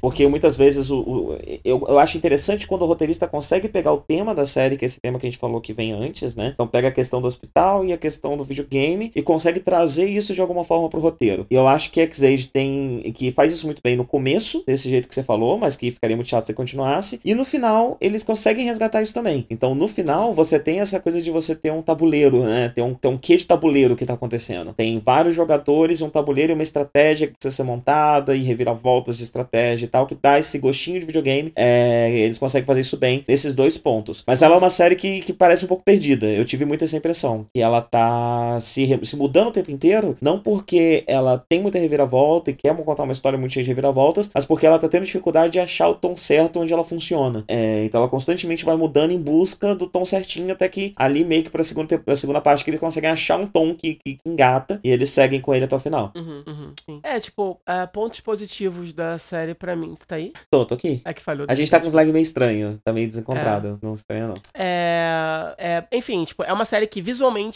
ela é incrível. É, principalmente é, do meio. Assim, como eu falei, todo o setup das batalhas no começo é muito criativo, muito legal. Visualmente é muito impactante. Eu acho o design dos uniformes todos, sim, é bem legal. Eu imagino que para quem tá acostumado a jogar e tal, deve ser mais legal ainda, porque tá acostumado com todos os elementos, os clichês e tal. É, eu gosto. É, é, apesar de alguns personagens não serem tão bem desenvolvidos como poderia, não quer dizer também que eles sejam personagens ruins ou pouco carismáticos, né? É, tem. Você tem consegue que... torcer por eles e se envolver com eles. É, eu acho que foi até um pouco injusto, né? Porque o que, que acontece? Os, os personagens. Não é que eles são uh, mal desenvolvidos, é que eles são pouco desenvolvidos e em ponto-chave. Uhum. Então a maior Sim. parte do tempo da série, nada vai estar tá acontecendo com eles, nada vai estar tá mudando uhum. neles. Mas aí vai ter uhum. um episódio e vai resolver trabalhar com eles. E aí vai ser um ou dois uhum. episódios e também vai encerrar logo depois desses dois episódios e nunca mais vai voltar aquele negócio. É. Então dá pra dizer que tem, tipo, cada personagem tem o seu, seu, seu, seu, seu, seu episódio duplo uh, em algum lugar da série. Mas é só é. isso. É, e como eu falei, o plot ele é muito bom, eu achei bem legal e ele é muito frenético, então é, é, ele, ele, ele empolga e, e, de certa forma compensa isso, porque eu já vi outros é, é, Riders em que você tem é, uma, uma penca de personagem que tá ali sendo desperdiçado e o plot em si não tá te dando tantas reviravoltas assim, então é, essa falta que faz. esse, esse pouco desenvolvimento faz mais falta, né?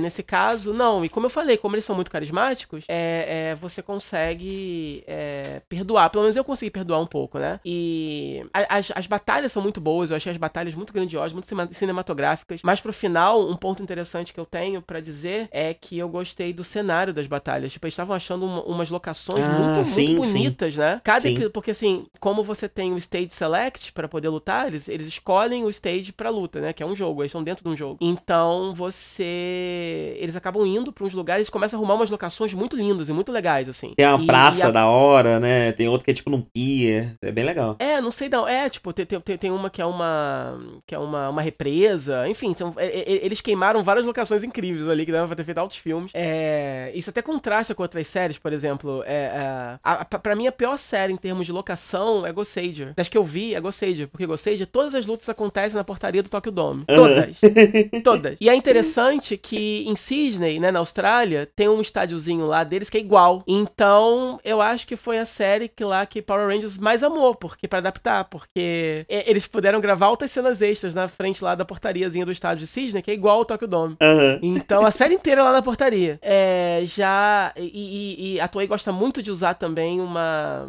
uma, uma locação que é uma parada que é tipo. É, parece aquela pedreira que eles costumavam usar, né, antigamente, né? Que tinha uhum. nos anos 80. Mas é uma locação que tem vários. Vários andaimes abandonados. Ah, e, sim, sim. Já sim. viu? Uhum. É bem legal. Aí, geralmente eles usam aquilo pra batalhas um pouco mais grandiosas em movies e tal. De vez em quando aparece nas séries também. E tavam, eles tavam, chegaram a usar ali também algumas vezes, só que eles começaram a, a descobrir uns locais muito loucos, assim, começaram a investir pesado. E as batalhas em si são muito bem coreografadas, são muito cinematográficas, assim, o movimento de câmera. Tem umas batalhas muito épicas, mas pro final tem uma batalha. Ah, isso é spoiler, não posso falar.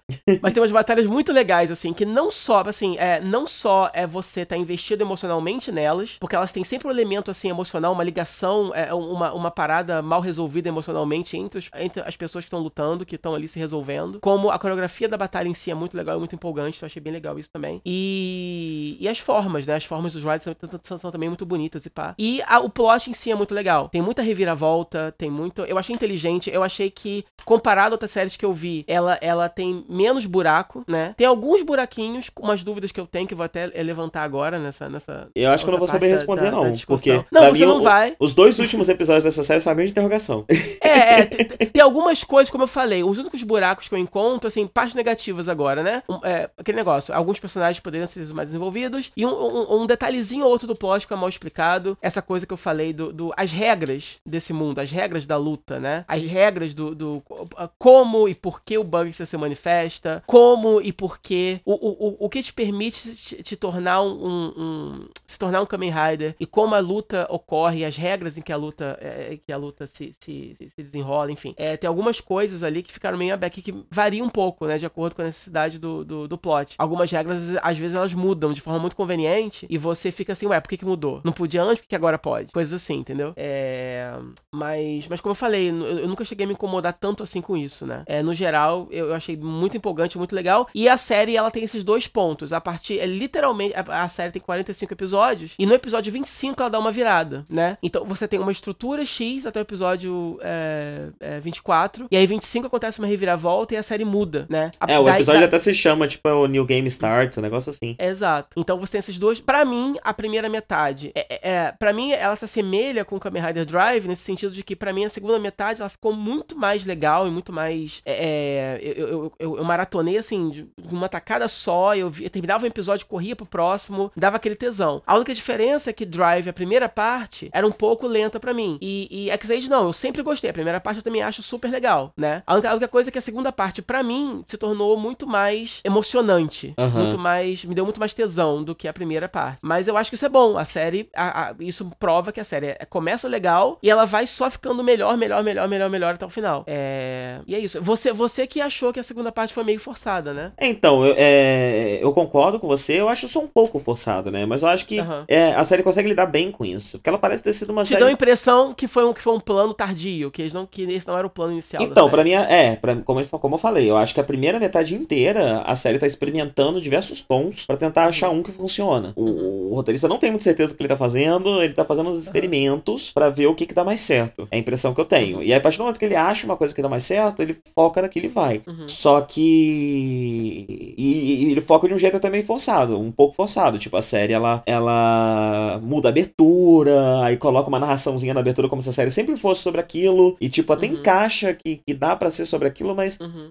não, não, não, me convence tanto assim. Que, que não parece tão natural assim. Mas vai. É, foi, foi, e passa, foi, eu acho falei, ok. Foi o que eu falei, tipo, como a gente não sabe como funciona, né, o processo de criação dessas séries, não dá pra saber é, até que ponto elas têm abertura para ser retrabalhada durante, né? Uhum. É, você tem séries que, que a gente sabe que isso aconteceu, por exemplo, Kamen Rider. Qual é aquela que é totalmente diferente, que é o cara do tamborzinho? Cara do tamborzinho? Que nem era pra ser um Kamen Rider. É a mais diferente Ah, tá, tá, tá. É o. Pulga, né? Esse me... Não. Não, não é, o Pulga. É o. Esse, bom, enfim, é um, é um né? bem diferente. É, que, que mudou, mudou escritor, mudou produtor, se não me engano, mudou bastante coisa no meio. É o Hibiki? Ela é Hibiki, é isso, é bem famosa por isso. Então eu não sei. É, eu só sei que, assistindo, me pareceu uma evolução natural, entendeu? Uhum. Eu não achei tão, tipo, mudou tudo de repente, entendeu? Como, então, sinceramente, como... eu acho muito difícil uma série de 40, 50 episódios não ter esse tamanho justamente para poder ser moldável. É, é, é o motivo é, pelo qual uma sentido, novela né? tem um milhão de episódios, porque você pode ir trabalhando a novela conforme a reação do público. É, e isso faz muito sentido para um produto para criança, acho que é por isso que os produtos para criança no Japão costumam ter tantos episódios. É... Mas eu acho que eles conseguem, eles conseguem lidar relativamente bem, assim. Eu não acho que é tão uhum. ruim assim, não. Acho que talvez seja até uma, uma certa falta de experiência do, do, do, autor com esse tipo de, de, de obra, não sei. É... Uhum. Pode ter uma influência ou uma, uma resposta da produção, não sei o motivo. Mas isso ficou bem claro para mim. Mas eu acho que eles conseguem dançar bem, né? Dar, dar uma desequilibrada, mas não chega a cair. É... E a segunda parte também eu acho bem legal, acho frenética, acho envolvente, acho isso tudo. Eu só acho que essa tendência que a série tem de em, é, uma série que é sobre um jogo, logo é sobre um conjunto de regras, eles jogam regras fora com muita facilidade. Uhum. E isso vai aumentando exponencialmente. Então no Sim. começo não vai incomodando, mas como eu falei, os, ali pelos dois, três últimos episódios eu não consegui mais acompanhar o que estava acontecendo. Uhum. Porque até então eles tinham reviravoltas é. e soluções tiradas do bolso que ainda faziam algum sentido. Dali Sim. em diante, ligaram, foda-se. Qualquer coisa é capaz de acontecer aqui. é, você tem assim, tipo, ah, é, é impossível tal coisa acontecer. E isso gera o drama da série. Você fica assim, porra, fudeu, como é que eles vão resolver isso? Aí depois eles só resolvem, sei lá, com a força do coração. Aí eles dão uma desculpinha, né? Se fosse a força do, do coração, melhor.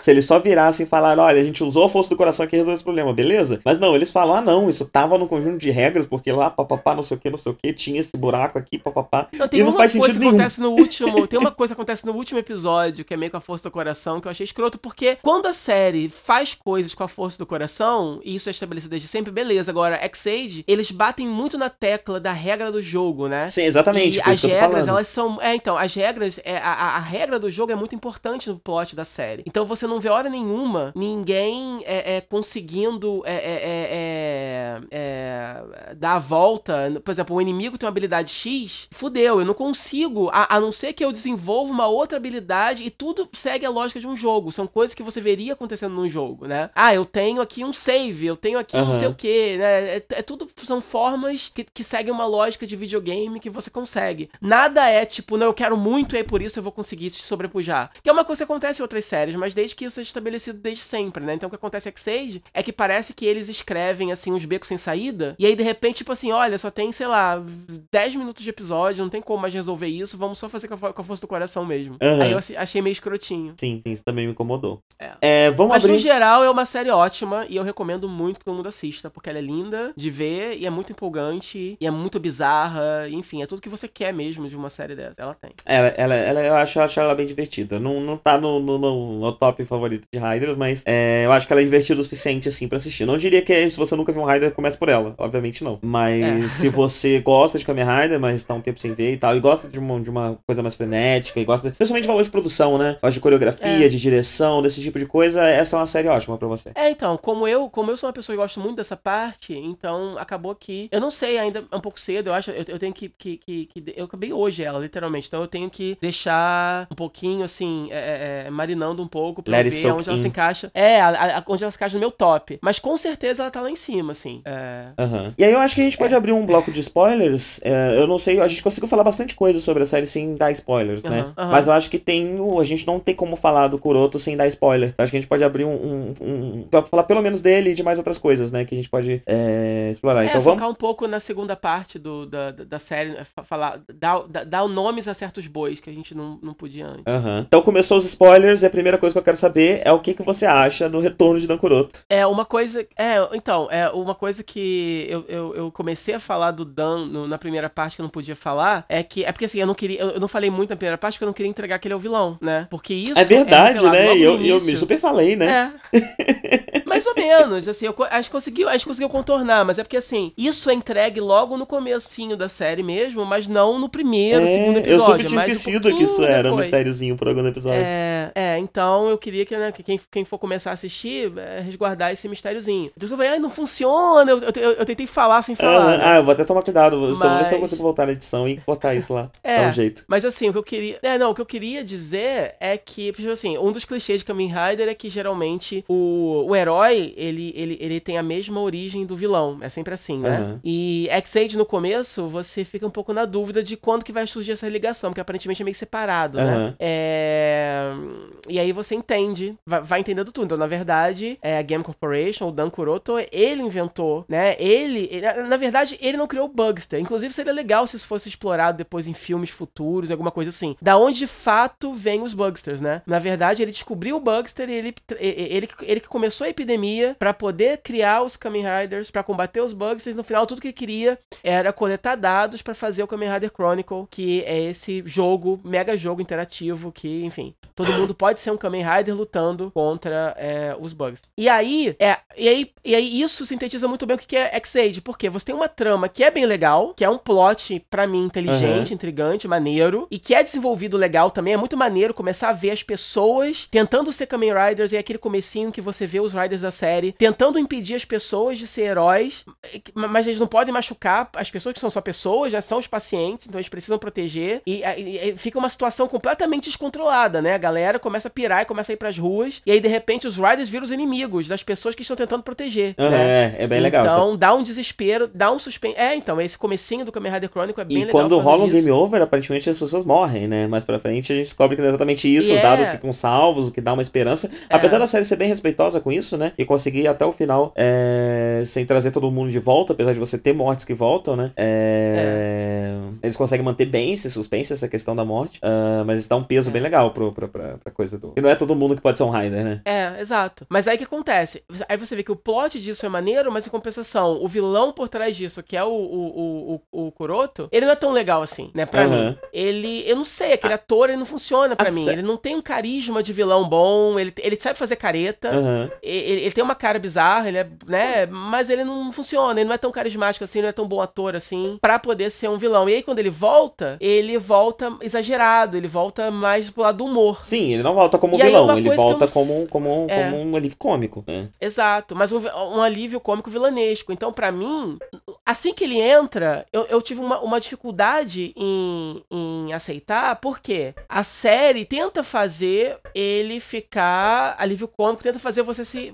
você, você ficar do lado dele, né? Ele agora tá aqui ajudando a gente. Aham. Só que é muito brusco e a gente lembra que ele acabou de matar um monte de gente, fazer um monte de coisa. Ele fez um monte de merda. Então, mas isso, isso é tratado na série quando cria a volta, né? Mas, mas, de novo, como tudo em X-Age, é um potencial que é minimamente explorado e acabou. Exato, e passa mais tempo ele fazendo gracinha e fazendo piada. E assim, peraí, X-Aid, você quer que eu dê risada com as coisas que esse cara tá fazendo? Mas ele fez um monte de merda. Então, assim, tudo bem que em nenhum momento os personagens perdoam ele. A todo momento, né?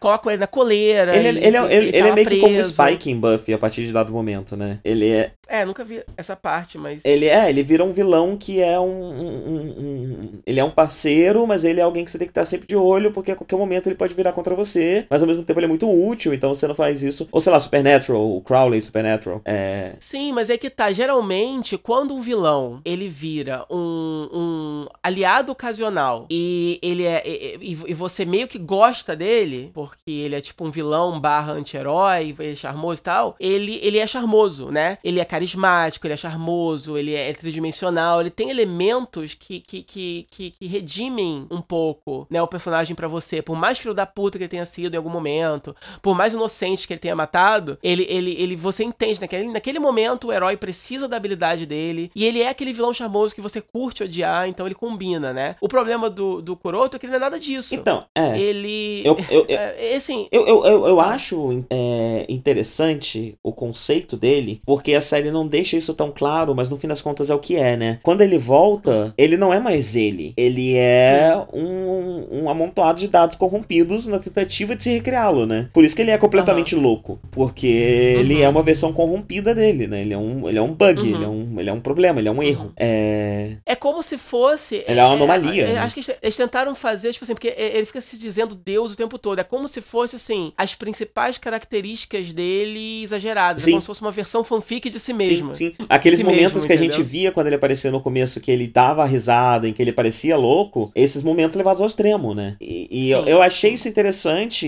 especialmente porque nesse momento eu já tinha aceitado que X-Age é uma série de personagens de uma nota só, né? Não é uma série de personagens muito profundos. É, então, quando ele apareceu, eu já tinha aceitado que a série era essa e eu achei um uso interessante da série pra um vilão que não deu muito certo. Que, tipo, um vilão que as Uhum. pessoal gostaram da coisa errada nele. Porque eu acho que foi isso que aconteceu. Ele era pra ser um vilão, mas as pessoas gostei- gostaram do exagero, acharam graça no exagero quando ele É. era exagerado, porque ele era de vez em quando, quando ele perdia o controle. E aí ele falou: beleza, Aham. então vamos pegar esse vilão que não deu certo, vamos repaginar ele e transformar ele num alívio cômico bizarro. É. E assim, eu desde o começo eu gostei, eu sempre gostei da, da, da forma Rider dele. O, o Dangerous Zombie. Aham. Eu, achei Eu acho o lindo, conceito eu acho muito legal também. A forma como ele se move, a forma como ele se luta é bem legal. Eu não gostava da, do, do alter ego, da versão do, do, do, Kuroto. Mas a- a- o Dangerous Zombie eu sempre gostei. E dessa segunda parte dele, essa primeira parte toda me incomodava isso, porque apesar dos personagens é, é, é, é, é, tratarem ele na, na, na rédea curta e, e se portarem de forma a deixar claro de que eles não estão perdoando, ainda assim eu não tava vendo a série punir ele o bastante, entendeu? Aham. Porque ele era muito engraçadinho, então parecia que, que a gente queria que a série queria que a gente torcesse muito por ele e tal. Então. Eventualmente eu me acostumei, Uhum. é, eu superei isso, e, e uma coisa é fato: sempre que dá o contínuo, eu dou risada. Aham. Porque ele volta com essa função de contínuo, ele é o único que pode ficar morrendo e voltar o tempo todo. E aí, por causa disso, ele é o único que morre fácil pra cacete. Sim. Só porque ele pode voltar, qualquer coisinha mata ele, né? E as formas, as formas, né, que, que, que, que, que ele fica voltando, será- geralmente é sempre uma gag, é sempre engraçadinho. E eu, eu, eu, de fato, dei risada em muitas delas. Então, assim, eu me rendi um pouco a ele no final. assim. E a volta do Kiria? Eu acho interessante que essa é uma série que tem um impacto, uma morte impactante de cara, né? No episódio 8, né? Que, Uhum. que a gente tem um Raider morrendo. E é interessante, é interessante porque, se eu não me engano, é um episódio de Natal, não é? Que é o, o X-Age tem poucos episódios filler, são chatos, assim, que são episódios que fica assim, ah, é só uma aventurinha sem consequência, né? É, eles conseguem, incrível, que eles conseguem manter um ritmo, é bem serializado. É, é bem interessante isso. Agora, esse episódio é um especial de Natal, que não só é um filler, como é chatíssimo e, e bem bizarro, bem chato, e que é só música e festa, e a pop cantando com, com outros personagens, etc. E aí, de repente, no final, pá, o protagonista morre. Sim, sim. De forma super trágica. Aí você fica assim, oi? e não só um protagonista que morre, é um protagonista que era um dos melhores, né? Ele era um dos personagens com, com mais é, tridimensionalidade. E um dos mais, assim, é, é, é um dos mais, assim, charmosos e um, do, e um, um, dos personagens, assim, mais inteligentes também, que ele que tava é, é, investigando o que tava acontecendo e tal. Então, por isso mesmo que ele é morto, porque ele é o primeiro personagem que consegue descobrir toda a conspiração do Kuroto e da, do Gam, etc. E é por isso que ele morre. E, e, porque, na verdade, o Kuroto não quer matar ninguém. Ele tá ali lutando com os Riders, mas ele quer que os Riders sejam personagens do Kamen Rider Chronicle. então, assim, ele especificamente... Então, assim, até nisso a série é, um, é inteligente nesse aspecto, porque ela tem um motivo para os heróis não morrerem, né? É, você às vezes te, é, tem esse problema muitas vezes em, em, nesses tokusatsu, é que você não quer matar os personagens porque eles são personagens que precisam estar na série, enfim. Mas ao mesmo tempo você fica, pô, por que esse vilão não tá matando ninguém, né? É, nesse caso tem um motivo e tem um motivo para ele matar o, o Kiria, não é só para ter um elemento de choque na série, é também porque ele é um personagem que mereceu, entre aspas, morrer, né? Então, dá um peso, né, pra série, a morte uhum. dele, né? E, beleza, são a série de Riders morrem. Mas pra frente você vê que a morte é um conceito, a série não se define muito. Tipo, eu acho que essa, acho que pra uma série que tem medo de matar personagens, uhum. que a gente pode. Ou que volta com personagens depois que eles morrem, uhum. que é um pouco do que X-Aid é no fim das uhum. contas, ela consegue equilibrar bem o suficiente. Então ela mantém as pessoas mortas por tempo suficiente, no geral. Ela, ela consegue dar um peso pra morte, mesmo que você saiba que no fim das contas a morte não é tão definitiva. Uhum. É, é, tipo então assim, acho que ela assim, consegue dosar isso bem. É, a gente tá sempre falando, né, sobre essas séries, né? Principalmente debatendo sobre o Doctor Who, que a gente acabou de debater e tal. É, quando a morte ela significa alguma coisa, depois o cara volta atrás. Em Kamen Rider, é, é a, a, essa, a, é, o, o, peso, é, o julgamento tem que ser diferente. Porque, primeiro, que a gente não espera que ninguém morra anyway, mesmo. Porque é uma série né, pra criança e eles têm um pouco de medo de se livrar de personagens, porque também, né, eles investiram. E, assim, eu achei, achei interessante porque quando o Queria morre, é bem no início, não só um personagem é, é, carismático, importante, mas eles gastaram dinheiro com vários, com vários uniformes para ele. É, é, é um, é, é, um boneco a menos que deixa de ser vendido lá atrás, né? Então, uhum. quando ele volta, é, você tem um pouco disso, de, de início fica assim, pô, diluiu um pouco o impacto da morte dele, mas tem algumas coisas que meio que, que, que, que amenizam essa, esse, esse meu descontentamento. Que, primeiro, o personagem é muito bom, então eu fico feliz de vê-lo de volta, Sim. porque nenhum outro personagem muito é tão bom, bom e morreu sem, com muito pouco desenvolvimento, né? Exato, né? então assim, nenhum outro personagem é tão bom quanto ele, então é legal que ele volte. Dois, faz muito sentido dentro da história, anyway, quer dizer, faz parte do uhum. plot. É um videogame, afinal de contas, não faz sentido que os dados sejam salvos e tenham outra vida. Quer dizer, é, é, é não, não é uma coisa que você precisa extrapolar muito o conceito da série, entendeu? É, é um conceito que vem de forma tardia, esse conceito de ressurreição, mais ou, da, da, da, da segunda metade para frente, mas ao mesmo tempo. E é bom tempo... vir de forma tardia, na verdade, né? Porque pelo menos a gente teve, sei lá, três quartos de série onde a morte é um peso, né? Exato, mas isso também, quer dizer, é, voltou, mas pelo menos demorou pra caralho, quer dizer, foi um peso uhum. durante muito tempo, né? É, ele participa, sei lá, dos 10 primeiros episódios e é. dos 10 últimos. E, e, o miolo e, é todo sem ele. E ele é muito importante pra trama no final, né? A, a, a coisa dele com, com o Graphito é super. É super. É... Não, não, não é, é com o Graphito, desculpa. O Graphito é o, é o Tiger que tem problema. É, o Snipe. É, o Snipe. Não, é. O, o, problema dele. Ele não tem problema com ninguém. É, ele não tem problema com ninguém. A luta dele. Não, desculpa, pelo, pelo emo. Ele tem um problema ah. com o Gam, com o Kuroto, porque o Kuroto que matou ele. Isso. Mas eu gosto. Uhum. Mas ele, ele, é, ele é peça importantíssima no final, porque ele é um médico legista. Ele é especialista em descobrir coisas, de investigar ali. Sim. E aquele episódio onde ele e o Kuroto juntos resolvem. É muito legal. Esse episódio isso, é muito bom. Eu tava querendo chegar a isso. É isso que eu queria falar na primeira parte também, que eu não quis dizer muito, que é isso. Tipo, alguma. Essa batalha dos dois, para mim, é incrível, porque não só é, é uma batalha que, em termos de, de, de coreografia e de, de fotografia, ela é muito bem executada. Ela é linda de assistir, mas ela tem um, uma, uma razão por trás que é muito boa. Quer dizer, ele começa a batalha você achando que ele tá simplesmente se vingando, e na verdade ele tá ali conseguindo uma cura pro, pro Game Deus, porque o cara, é, o, o, o, o, o Kuroto é o único que pode morrer e voltar várias vezes, então eu vou infectar você e vou te matar várias vezes até você desenvolver um anticorpo para isso. E sim, porque é isso que sim. eu faço, sou um legista, quer dizer, é muito incrível, quer dizer, mostra o quão inteligente é esse personagem para mim ali, tipo assim, nossa,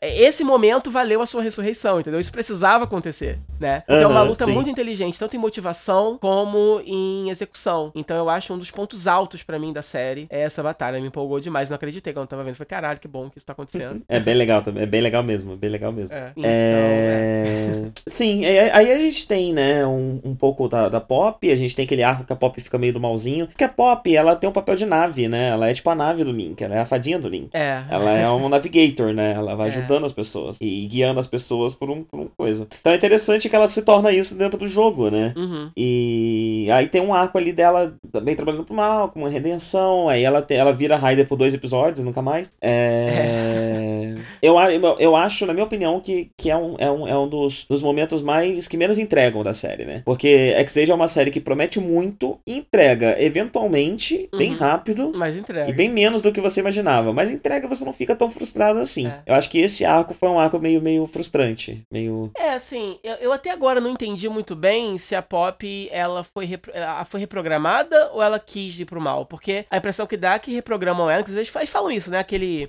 Inclusive aquele CEO, o, o é, Lovelica, que pra mim. É adoro Lovelica. É, amo adoro também. Lovelica. Nossa, se foi muito cedo e parece que ele vai e voltar. você tá sabendo. Não, então, você tem que saber dos filmes. Tem três filmes. Uhum. Um, um filme você vai gostar porque um filme é sobre o, o Kuroto e é sobre o, o trailer do filme, o teaser do filme é tipo. É, nós esquecemos o, o quão malvado ele pode ser. Uhum. Aí ele dá um risadão, hahaha. uhum. E parece que vai ser bem legal. Ele é o seguinte: a namorada do Brave uhum. vai voltar, mas vai voltar namorando ele. O Kuroto? O Lovelica. O Lovelica? Ai, não. O Lovelica. Sim. Ai, que tenso, velho. E o plot do, do, do, filme é isso. Ele descobre que a namorada dele voltou, mas a namorada dele não gosta mais dele. Se apaixonou pelo Lovelica e tá namorando o Lovelica. Caralho, que isso. Que voltou também. Caralho, muito zoado. Eu adoro o Lovelica, né? A cara dele é ótima, a, a, atuação, ele é aquele que é over the top, mas o over the top funciona, né? Não, não é o Kuroto sim, que fica forçado. Sim. E eu acho muito legal. Daí, tipo assim, ele fala que ele reprograma ela, mas a compensação, quando ela volta pro bem, é meio que, pô, não desprogramam ela. Ela meio que se arrepende mesmo, só volta, né? Então, eu não sei, assim, eu, eu, eu, eu preferia que fosse um caso de, de realmente ela quis, né? Eu, eu, eu, eu odeio plot de lavagem cerebral. Eu não gosto uhum. disso, porque não é nada. Não tá acontecendo nada com o personagem. É, eu sim. odeio isso, né? Eu, eu, eu, eu, eu prefiro que o personagem fique filho da puta porque ficou mesmo, porque é, uma, é um desenvolvimento dele, que depois ele se redima. Eu odeio. E convenhamos, né? Ela, ela, é um, ela é um programa, ela né? É um Bugster, então ela tem um. É. Ela é um Bugster, ela é um programa, ela tem um papel a cumprir. É. Então nada mais justo que ela cumpra esse papel quando chega a hora, né? É. é então não precisava ser exatamente uma. uma, uma, uma, uma lavagem cerebral, mas é. sim um, um, uma programação, parte de quem ela é, né? Ela é. sempre esteve pronta para esse momento, quando esse momento ia, che uhum. ia chegar. É, tipo, eles, eles. Durante um tempinho, ela tem um desenvolvimento legal, tem todo esse arco dela de, de, de, de se tornar uma Buxer do mal, depois virar do bem. Nesse inteirinho ela vira uma Rider. Ela, ela, ela tem umas batalhas legais envolvendo ela. Ela nunca se torna uma Rider principal, nunca luta lado a lado, de fato, com todos os outros, com os protagonistas nas batalhas é, centrais. Mas assim, eu gostei que o design do uniforme dela é maneiro. Eles gastaram dinheiro fazendo um uniforme de verdade para ela, né? Porque, por exemplo, uhum. a, a Nico, ela se torna também, mas ela se torna só uma jogadora. Um Chronicle como os outros. Só que ela põe um bonezinho e uma mochila, mas ela é o design padrão, né? E eu gostei que a Pop não. A Pop ela tem um gachate só dela, ela tem um visualzinho só dela. E é um visual bem feito, legal e tal. Então eu acho assim, é, infelizmente, no, no, no, no quesito Riders mulheres, a gente tem, tem, sempre que se contentar um pouco, né? Então, Sim. na medida do possível, ela é bem legal. E eu gostei muito do arquinho que deram para ela. E ela tem uma grande importância, como eu falei. Ela não tem o, o, um desenvolvimento assim pessoal muito grande, mas ela é muito importante no plot. Ela, é, é, ela, ela derrota algumas pessoas, no final ela é responsável por se sacrificar. Ela é um ponto-chave em diversos momentos, né? Sim, sim, com certeza. Inclusive, é curioso isso, né? E ela é um Apesar apoio de... muito bom. Ela, ela, ela, é um, ela é um compasso moral para eles, ela é um apoio muito bom para ajudá-los a tomar decisões em vários aspectos. Então, esse papel de navigator, ela é até de forma mais sutil, até ali pessoal conversando com eles, ela tem muito disso, né? Então, assim, ela é muito importante sim pro plot. Ela é imprescindível, sim. isso é legal. Mas eu gostaria também que ela tivesse um pouco mais de individualidade, tivesse alguma coisa pessoal que ela pudesse conquistar. Sim, que é um pouco do que ela tem no sacrifício dela, né? Que Sim. inclusive eu, eu, achei bem, bem, bem entregue, assim. Uhum. Mesmo ela voltando no episódio seguinte. Uhum. É... De forma jogada também, eu, eu, o Coroto lá, eu refiz ela, tá aqui, toma. Como? Sim, sim. Tá bom, né? Mas deu uma emocionada, funcionou para uhum. mim, o sacrifício dela. E aí, tem alguma coisa que você queira falar do final? O final é isso que eu falei, né? Eu consegui falar dele um pouco sem spoiler. Umas coisas são tiradas do cu e é isso, segue em frente, como você mesmo acabou de falar, né? Não, eu gostei. É, até, até, até pouco tempo antes, tudo seguia uma lógica. Uhum. Tinha um reboot, aí tem que fazer um reboot, o efeito do reboot é esse. Uhum. Aí beleza, tem lá o Game Deus, mas aí a gente faz um antídoto. Tudo segue uma linha lógica que faz sentido, é, não, né? Por exemplo, aí chega uma gostei... hora que puf, explode tudo. Não, então, tipo assim, é... É, é, mais no finalzinho. O que eu não entendi, na verdade. O, o, o, assim... É bem no finalzinho mesmo, é tipo os dois, três últimos é, episódios. Então, assim, é... chega o Kamen Rider Cronos, eu gostei. É um vilão que para mim, uhum. ele é ameaçador quando ele chega chega, você sente a ameaça. Porque até então, é, por exemplo, principalmente no, no, no, a, no na questão do, do, do Parador, que a gente, nunca, a gente nem falou muito dele, né? É, é verdade. Ele, para mim, era só um personagem bonitinho mesmo, super legalzinho, mas aqui e ali, só que aí depois quando revela que ele é o Bugster do emo, e ele, ele é a personalidade alternativa do emo, etc, ele é o Bugster do emo, o relacionamento dos dois, para mim, torna o personagem muito, muito mais interessante, né? Então, no início uh -huh, do Rider Chronicle, quando ele mata o Kuroto e ele vira o, o vilão principal, eu gostei muito. É, e aí, depois, quando ele, quando ele, quando ele, quando, ele aparece o Cronos e ele se fode, ele vê que na, o buraco é mais embaixo, eu gostei também, porque aí eh, teve esse elemento da, de imprevisibilidade.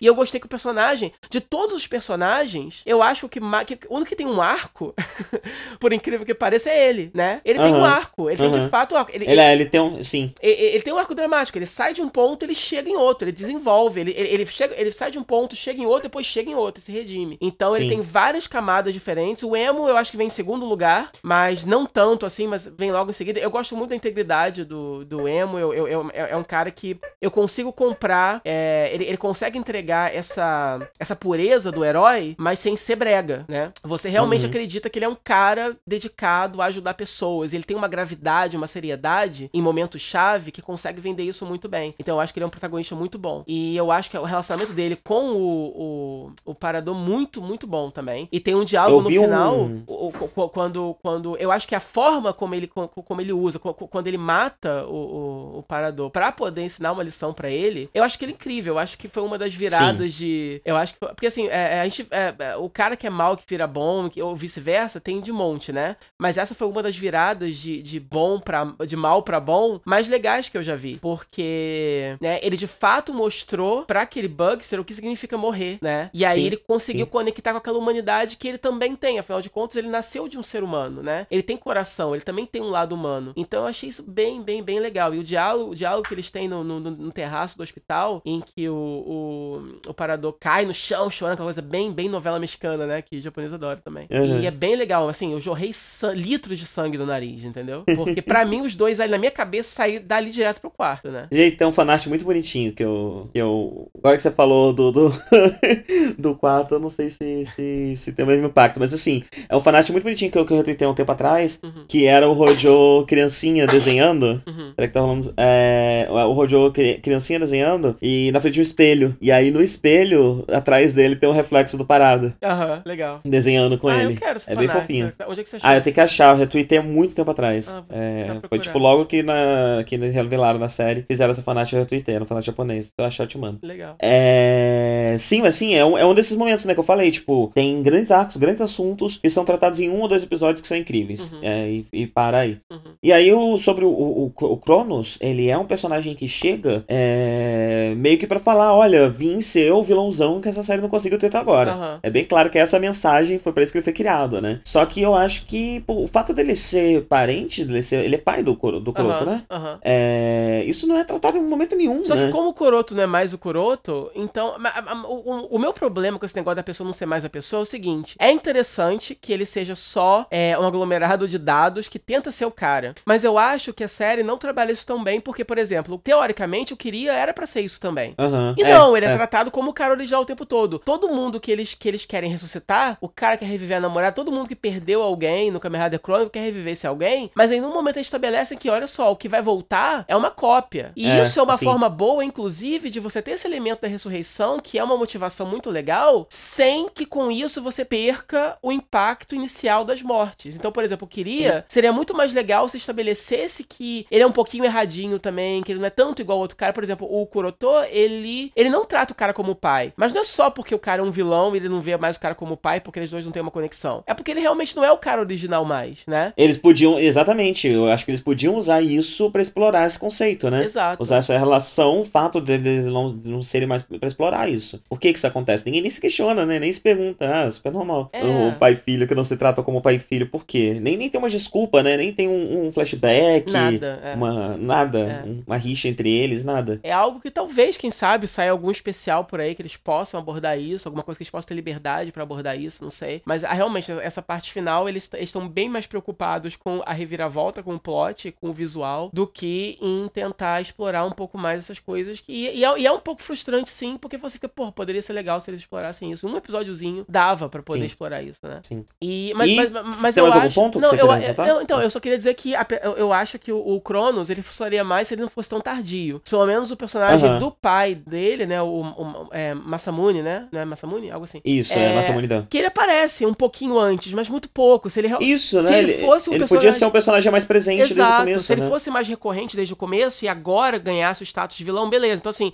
Mas assim, eu acho ele bem ameaçador. Quando ele chega e você vê o, um, o parado é, ge- geralmente tão é, confiante e você vê que ele faz aquela cara de porra, deu merda, ele fica com medo do Aham. Cronos. Ele não tem medo de nada nem de Sim. ninguém. E a transformação dele, né? é Aquele relógio e tal. É super grandioso, é bem legal. O Game Deus, eu achei o visual super legal. A mistura dos Aham. dois é super legal. E a série dá uma aflição no final, porque, tipo, cada hora que eles derrotam o cara, o cara volta, velho. Puta que pariu, não para Sim, de voltar. E aí, cada hora tem um jeito pra ele voltar de novo. Não, quebrou E o é, meu. é isso que eu acho que é legal. Mas é isso que eu acho legal nesse, nesse conceito de ter uma regra do jogo, né? Aham. Então é como se os, os protagonistas os vilões estivessem o tempo todo montando estratégias, um pra vencer a estratégia Sim, do outro, sim. né? E quando parece que um vai ganhar, o outro consegue virar o jogo. É, E é antes deles sempre- jogarem tudo é, pela é janela, sempre né? uma- Eles conseguem fazer isso muito bem. E é sempre uma regra nova que aparece. Então, beleza, então eu tenho pause. Mas aí agora eu tenho uma parada que, me- que, que, que eu consigo driblar o pause por 10 segundos. Ah, isso. E o jeito como eles usam o Muteki eu acho legal. É. Porque o Muteki, ele não é tipo a forma final, ele é uma forma especial do É, Raider, né? É. Ele tem uma série de regras pra poder ser usado. Se tal coisa acontecer, ele não vai poder ser usado mais. E ele é lindo, eu, eu que achei isso pariu, aqueles dreads, Sim. assim, são maravilhosos, é muito grandioso, sim. muito legal. E, e eu acho que o emo vende bem essa forma. Como eu falei, às vezes você vê protagonistas de Raider que são mais bobões, e às vezes eles têm formas finais que são muito grandiosas, mas a personalidade do cara não bate muito com aquela grandiosidade toda, né? Mas eu acho que o emo Aham. consegue vender bem os dois lados. E como eu falei, tem uma gravidade interessante. Então, ele, ele tem uma cara de idiota e um jeito de bobão, mas quando ele tá sério, ele tá sério, entendeu? Ele consegue, mesmo Aham. destransformado, ele consegue vender aquela, aquela, aquela, aquela, persona um pouco mais dura. Então eu acho que ele consegue vestir bem essa fantasia, né? Sim, sim. E eu só queria jogar mesmo uma dúvida. Você vai falar mais alguma coisa desse plot? Ah, Não, a, a minha única dúvida. Não, não, não é a minha única, mas uma. Assim, a- o que a gente tá falando de driblar regras. O que me incomodou foi que no final, é, o Emo consegue sair do pause sozinho, por conta própria. Aham. Né? E é assim que ele consegue sair, dar um soco e ele quebra o driver do, do Cronos. Por que, que ele saiu do pause ali? Foi a força do coração? Então, é, Tem um motivo Eu lembro que eu- perdi? eu lembro que eu tinha uma teoria, mas eu meio que esqueci ela. Aham. Eu esqueci ela. Porque você acabou de ver, né? Comigo já faz aí um, um mês, A, quase dois a- meses que a eu mi- a minha teoria de fã, de preenche- preenchendo gaps é, por conta própria, é porque ali ele tinha acabado de ser. é, ele tá ali bem danificado. O Cronos tá ali sem o. o- ele tinha se fundido com o Game Deus, mas aí o, o Uhum. Parador conseguiu se sacrificar, né? E, e- e- com o anticorpo ali conseguiu destruir o vírus do Game Deus. Então eu imaginei que, como o. Sei lá, como o Cronos já tá muito enfraquecido, e aí a força, com a força de vontade do Emo ele conseguiu sair, porque. né, né?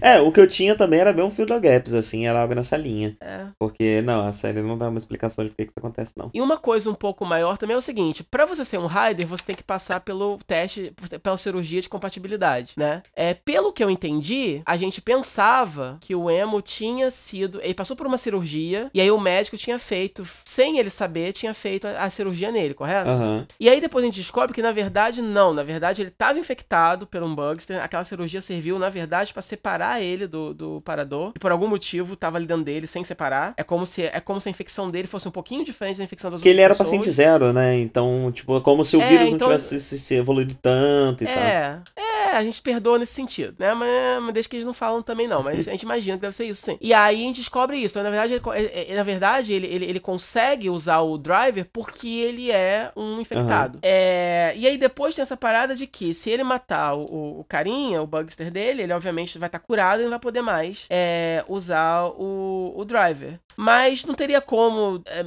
bom, se ele for curado, se o parador morrer e ele for curado, não, não- tem como fazer a tal cirurgia de compatibilidade pra fazer ele virar o Rider depois? Ou será que isso é muito complexo e não é sempre que isso é. que dá certo, então talvez seria muito arriscado? Então, eu não sei, né? Porque não fica muito claro nem quem faz essa cirurgia, quem É. sabe fazer essa cirurgia.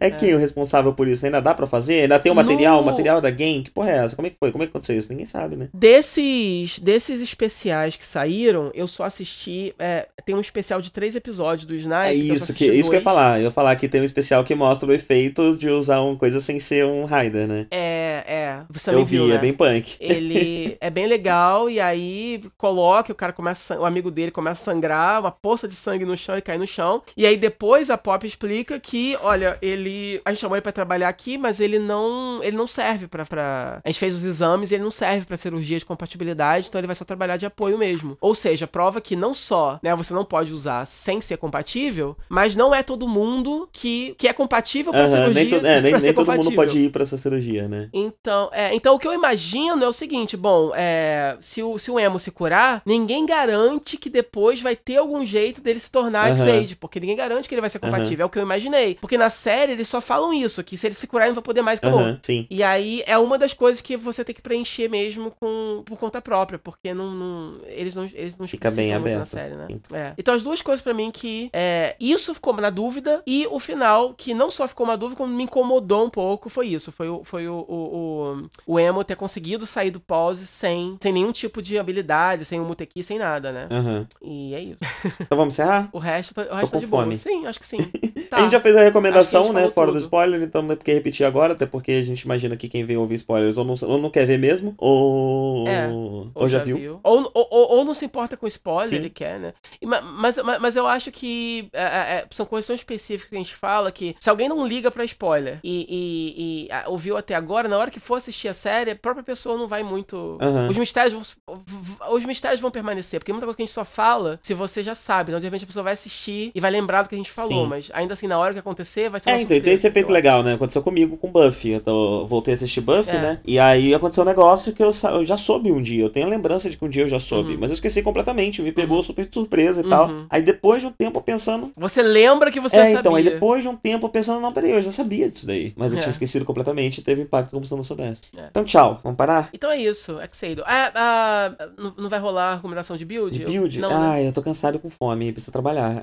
Tá, tá. Você quer muito? Se Então você não. quiser muito, a gente pode fazer. Não, não, é, tá, é, olha, eu assisti o primeiro episódio de build, metade do segundo, você viu os três Eu, já não, que eu vi os dois primeiros só, o terceiro eu não vi ainda. É, então, eu vi um e-mail, é... Então, assim, eu gostei, é, é só pra dizer que eu, eu, eu gostei, a premissa parece ser legal. Ele é um pouco mais sóbrio que... Pouco não, bem mais Bem sóbrio mais até sóbrio, agora, sim. né? Do que Bem mais X-Age, sóbrio, eu diria, até do que vai todos ser- os últimos, né? Os É, últimos Raiders são ele- bem over the top e ele- ele não é tanto assim, ele é mais sóbrio. É, tanto a personalidade dele como perso personagens secundários. Você tem personagens, assim, com personalidades estranhas e extremas, mas não é nada muito histriônico, entendeu? É, Nada muito não, e- fazendo e barulho assim- e caindo no chão. Em dois episódios, eles conseguiram mostrar personagens extremamente complexos, sabe? Eles, é é uma escrita É. muito boa e uma entrega de personagem muito boa. São personagens muito ricos. Segundo episódio, principalmente, É. ele consegue entregar uma dinâmica entre os dois protagonistas muito rica, que é difícil você ver um, um Sentai, um Tokusatsu entregar em dois episódios, de 20 minutos Aham. cada, sabe? É, Uhum. Então ele consegue entregar isso muito bem, em muito pouco tempo. Todos aqueles personagens, Uhum. eles têm uma graça, eles, eles não. Ele, dá pra ver que é uma série que não vai. Vai ser um contrário do X-Age nesse sentido, né? A gente vai ter personagens mais profundos, aparentemente. É. Acho que não tem como isso morrer na praia ao longo da série, porque eles já estão conseguindo, em pouquíssimo tempo, dar uma profundidade muito É. grande pra esse personagem. É, você, você já gosta de, de, de vários deles. Você já odeia tá ligado vários deles, plot, né? É um plot. É, é um plot bem intrigante também. O próprio uniforme dele é um pouco mais sóbrio também. É, é um plot que tem uma pegada de geopolítica também interessante, Aham, né? sim. Porque você tem um. Eles acham uma, um- um- uma caixa em Marte, aquela sequência inicial de Marte é bem bonita. É, né? eu, eu imagino que a gente vai passar um produzida. tempo vendo muito o lugar de onde o protagonista é, mas depois deve começar a rolar umas questões políticas envolvendo as outras regiões, né? Imagino que sim. Então, é- é- esse, esse, essa caixa divide o Japão em três territórios diferentes, e o território do, do Kamen Rider Build é um deles. E aí você tem uma. Você tem um callback bem grande ao Kamen Rider clássico, porque você tem eles sendo. Eles são frutos de experiências, Aham. né? É, isso, esse, é um, esse é um callback. E, e eu não sei até que ponto isso vai ser explorado também. Você tem o, aquele vilão morcego, me lembra um pouco o Kiba, mas eu acho que não tem nada a ver. Aham. É, é, só, é só uma referenciazinha mesmo, talvez. É, é- é cara de ser um morcego também, mas eu acho que não vai ter nenhuma ligação com aquela série. É, e é isso. Eu, eu, eu acho legal também que tem uma boa.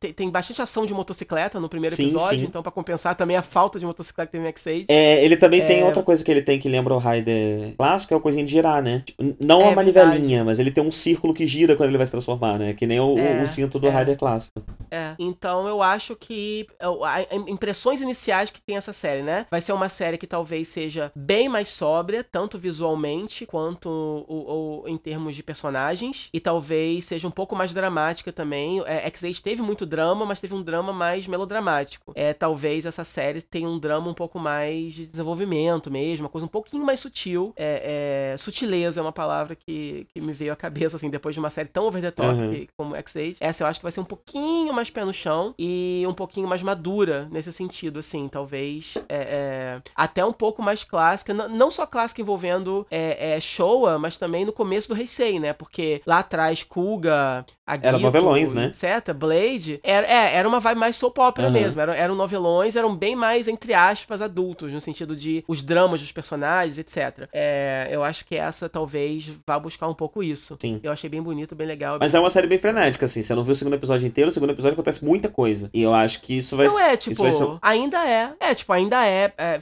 é, é Obviamente eles devem manter a coisa de ser frenético, o, o, o padrão de ação, os valores de produção é, das cenas de hoje em dia são melhores, então eles fazem coisas mais grandiosas, imagino que isso Não, mas não só cenas de ação, né? Acontecimento também. Se você pega, tipo, se você ah, pega sei. pra pesar tudo que aconteceu no episódio, aconteceu muita coisa. É verdade. É, enquanto tem outras é, séries. Você outras séries mais... que você pode reduzir um episódio em tipo, ah, tinha um monstro, apareceu um monstro, bateram no monstro, morreu o monstro. É, é isso que aconteceu nesse episódio. 20 minutos foi isso que aconteceu. É, tipo, você tem um piloto que é rápido, mas nesse piloto você já tem é, é toda a organização daquele mundo, você já tem hints do, do mistério que vai permear a série. É de uma forma muito mais. Geralmente, Kamen Rider você passa alguns episódios descobrindo o que aquela série vai ser. É, Sim. Essa você já tem uma boa ideia. Mesmo que ela abandone isso e vire outra coisa depois, inicialmente você tem uma, uma, uma, uma, uma, uma imagem Sim. muito mais Sim. completa pintada à sua frente. E eu acho a roupa mais legal. Acho a armadura mais bonita. Sim, é bem legal. É bem legal. Tem as combinações e tal. Ah, é, ele faz uma pontinha, né, no último ou penúltimo episódio de. Acho que é a nova regra, né? Agora isso começa é, a acontecer. O que, como sempre. Desde Drive tá acontecendo, né? É, mas como sempre. Exato, uhum. mas como sempre não faz o menor sentido, porque você vê que o mundo de build é todo um mundo diferente, né? Tipo, né? Em X-Age não tem nem. No Japão não tá dividido uhum. em três províncias, etc. Quer dizer, é aquelas paradas assim, crossover de sentar realmente só funciona na hora que tá acontecendo. Sim. Você respira fundo e curte a interação não dos personagens. Pensar, mas né? cada série, ela é o. É, é, a cada série é o seu próprio mundo, e isso é legal, porque aí dá liberdade mesmo. Se, se os roteiristas tivessem a obrigação, né, de realmente colocar tudo no mesmo Essa é universo, é de uma forma que fizesse sentido, é, ia limitar muito a criatividade. Então é legal que eles possam fazer todo um universo próprio sem, sem deixar de lado o crossover. Quando tem, quando uhum. tem que ter crossover, Sim. tem o crossover, foda-se. Então, fechou? É Vambora? Tchau, tchau. Fechou, vambora.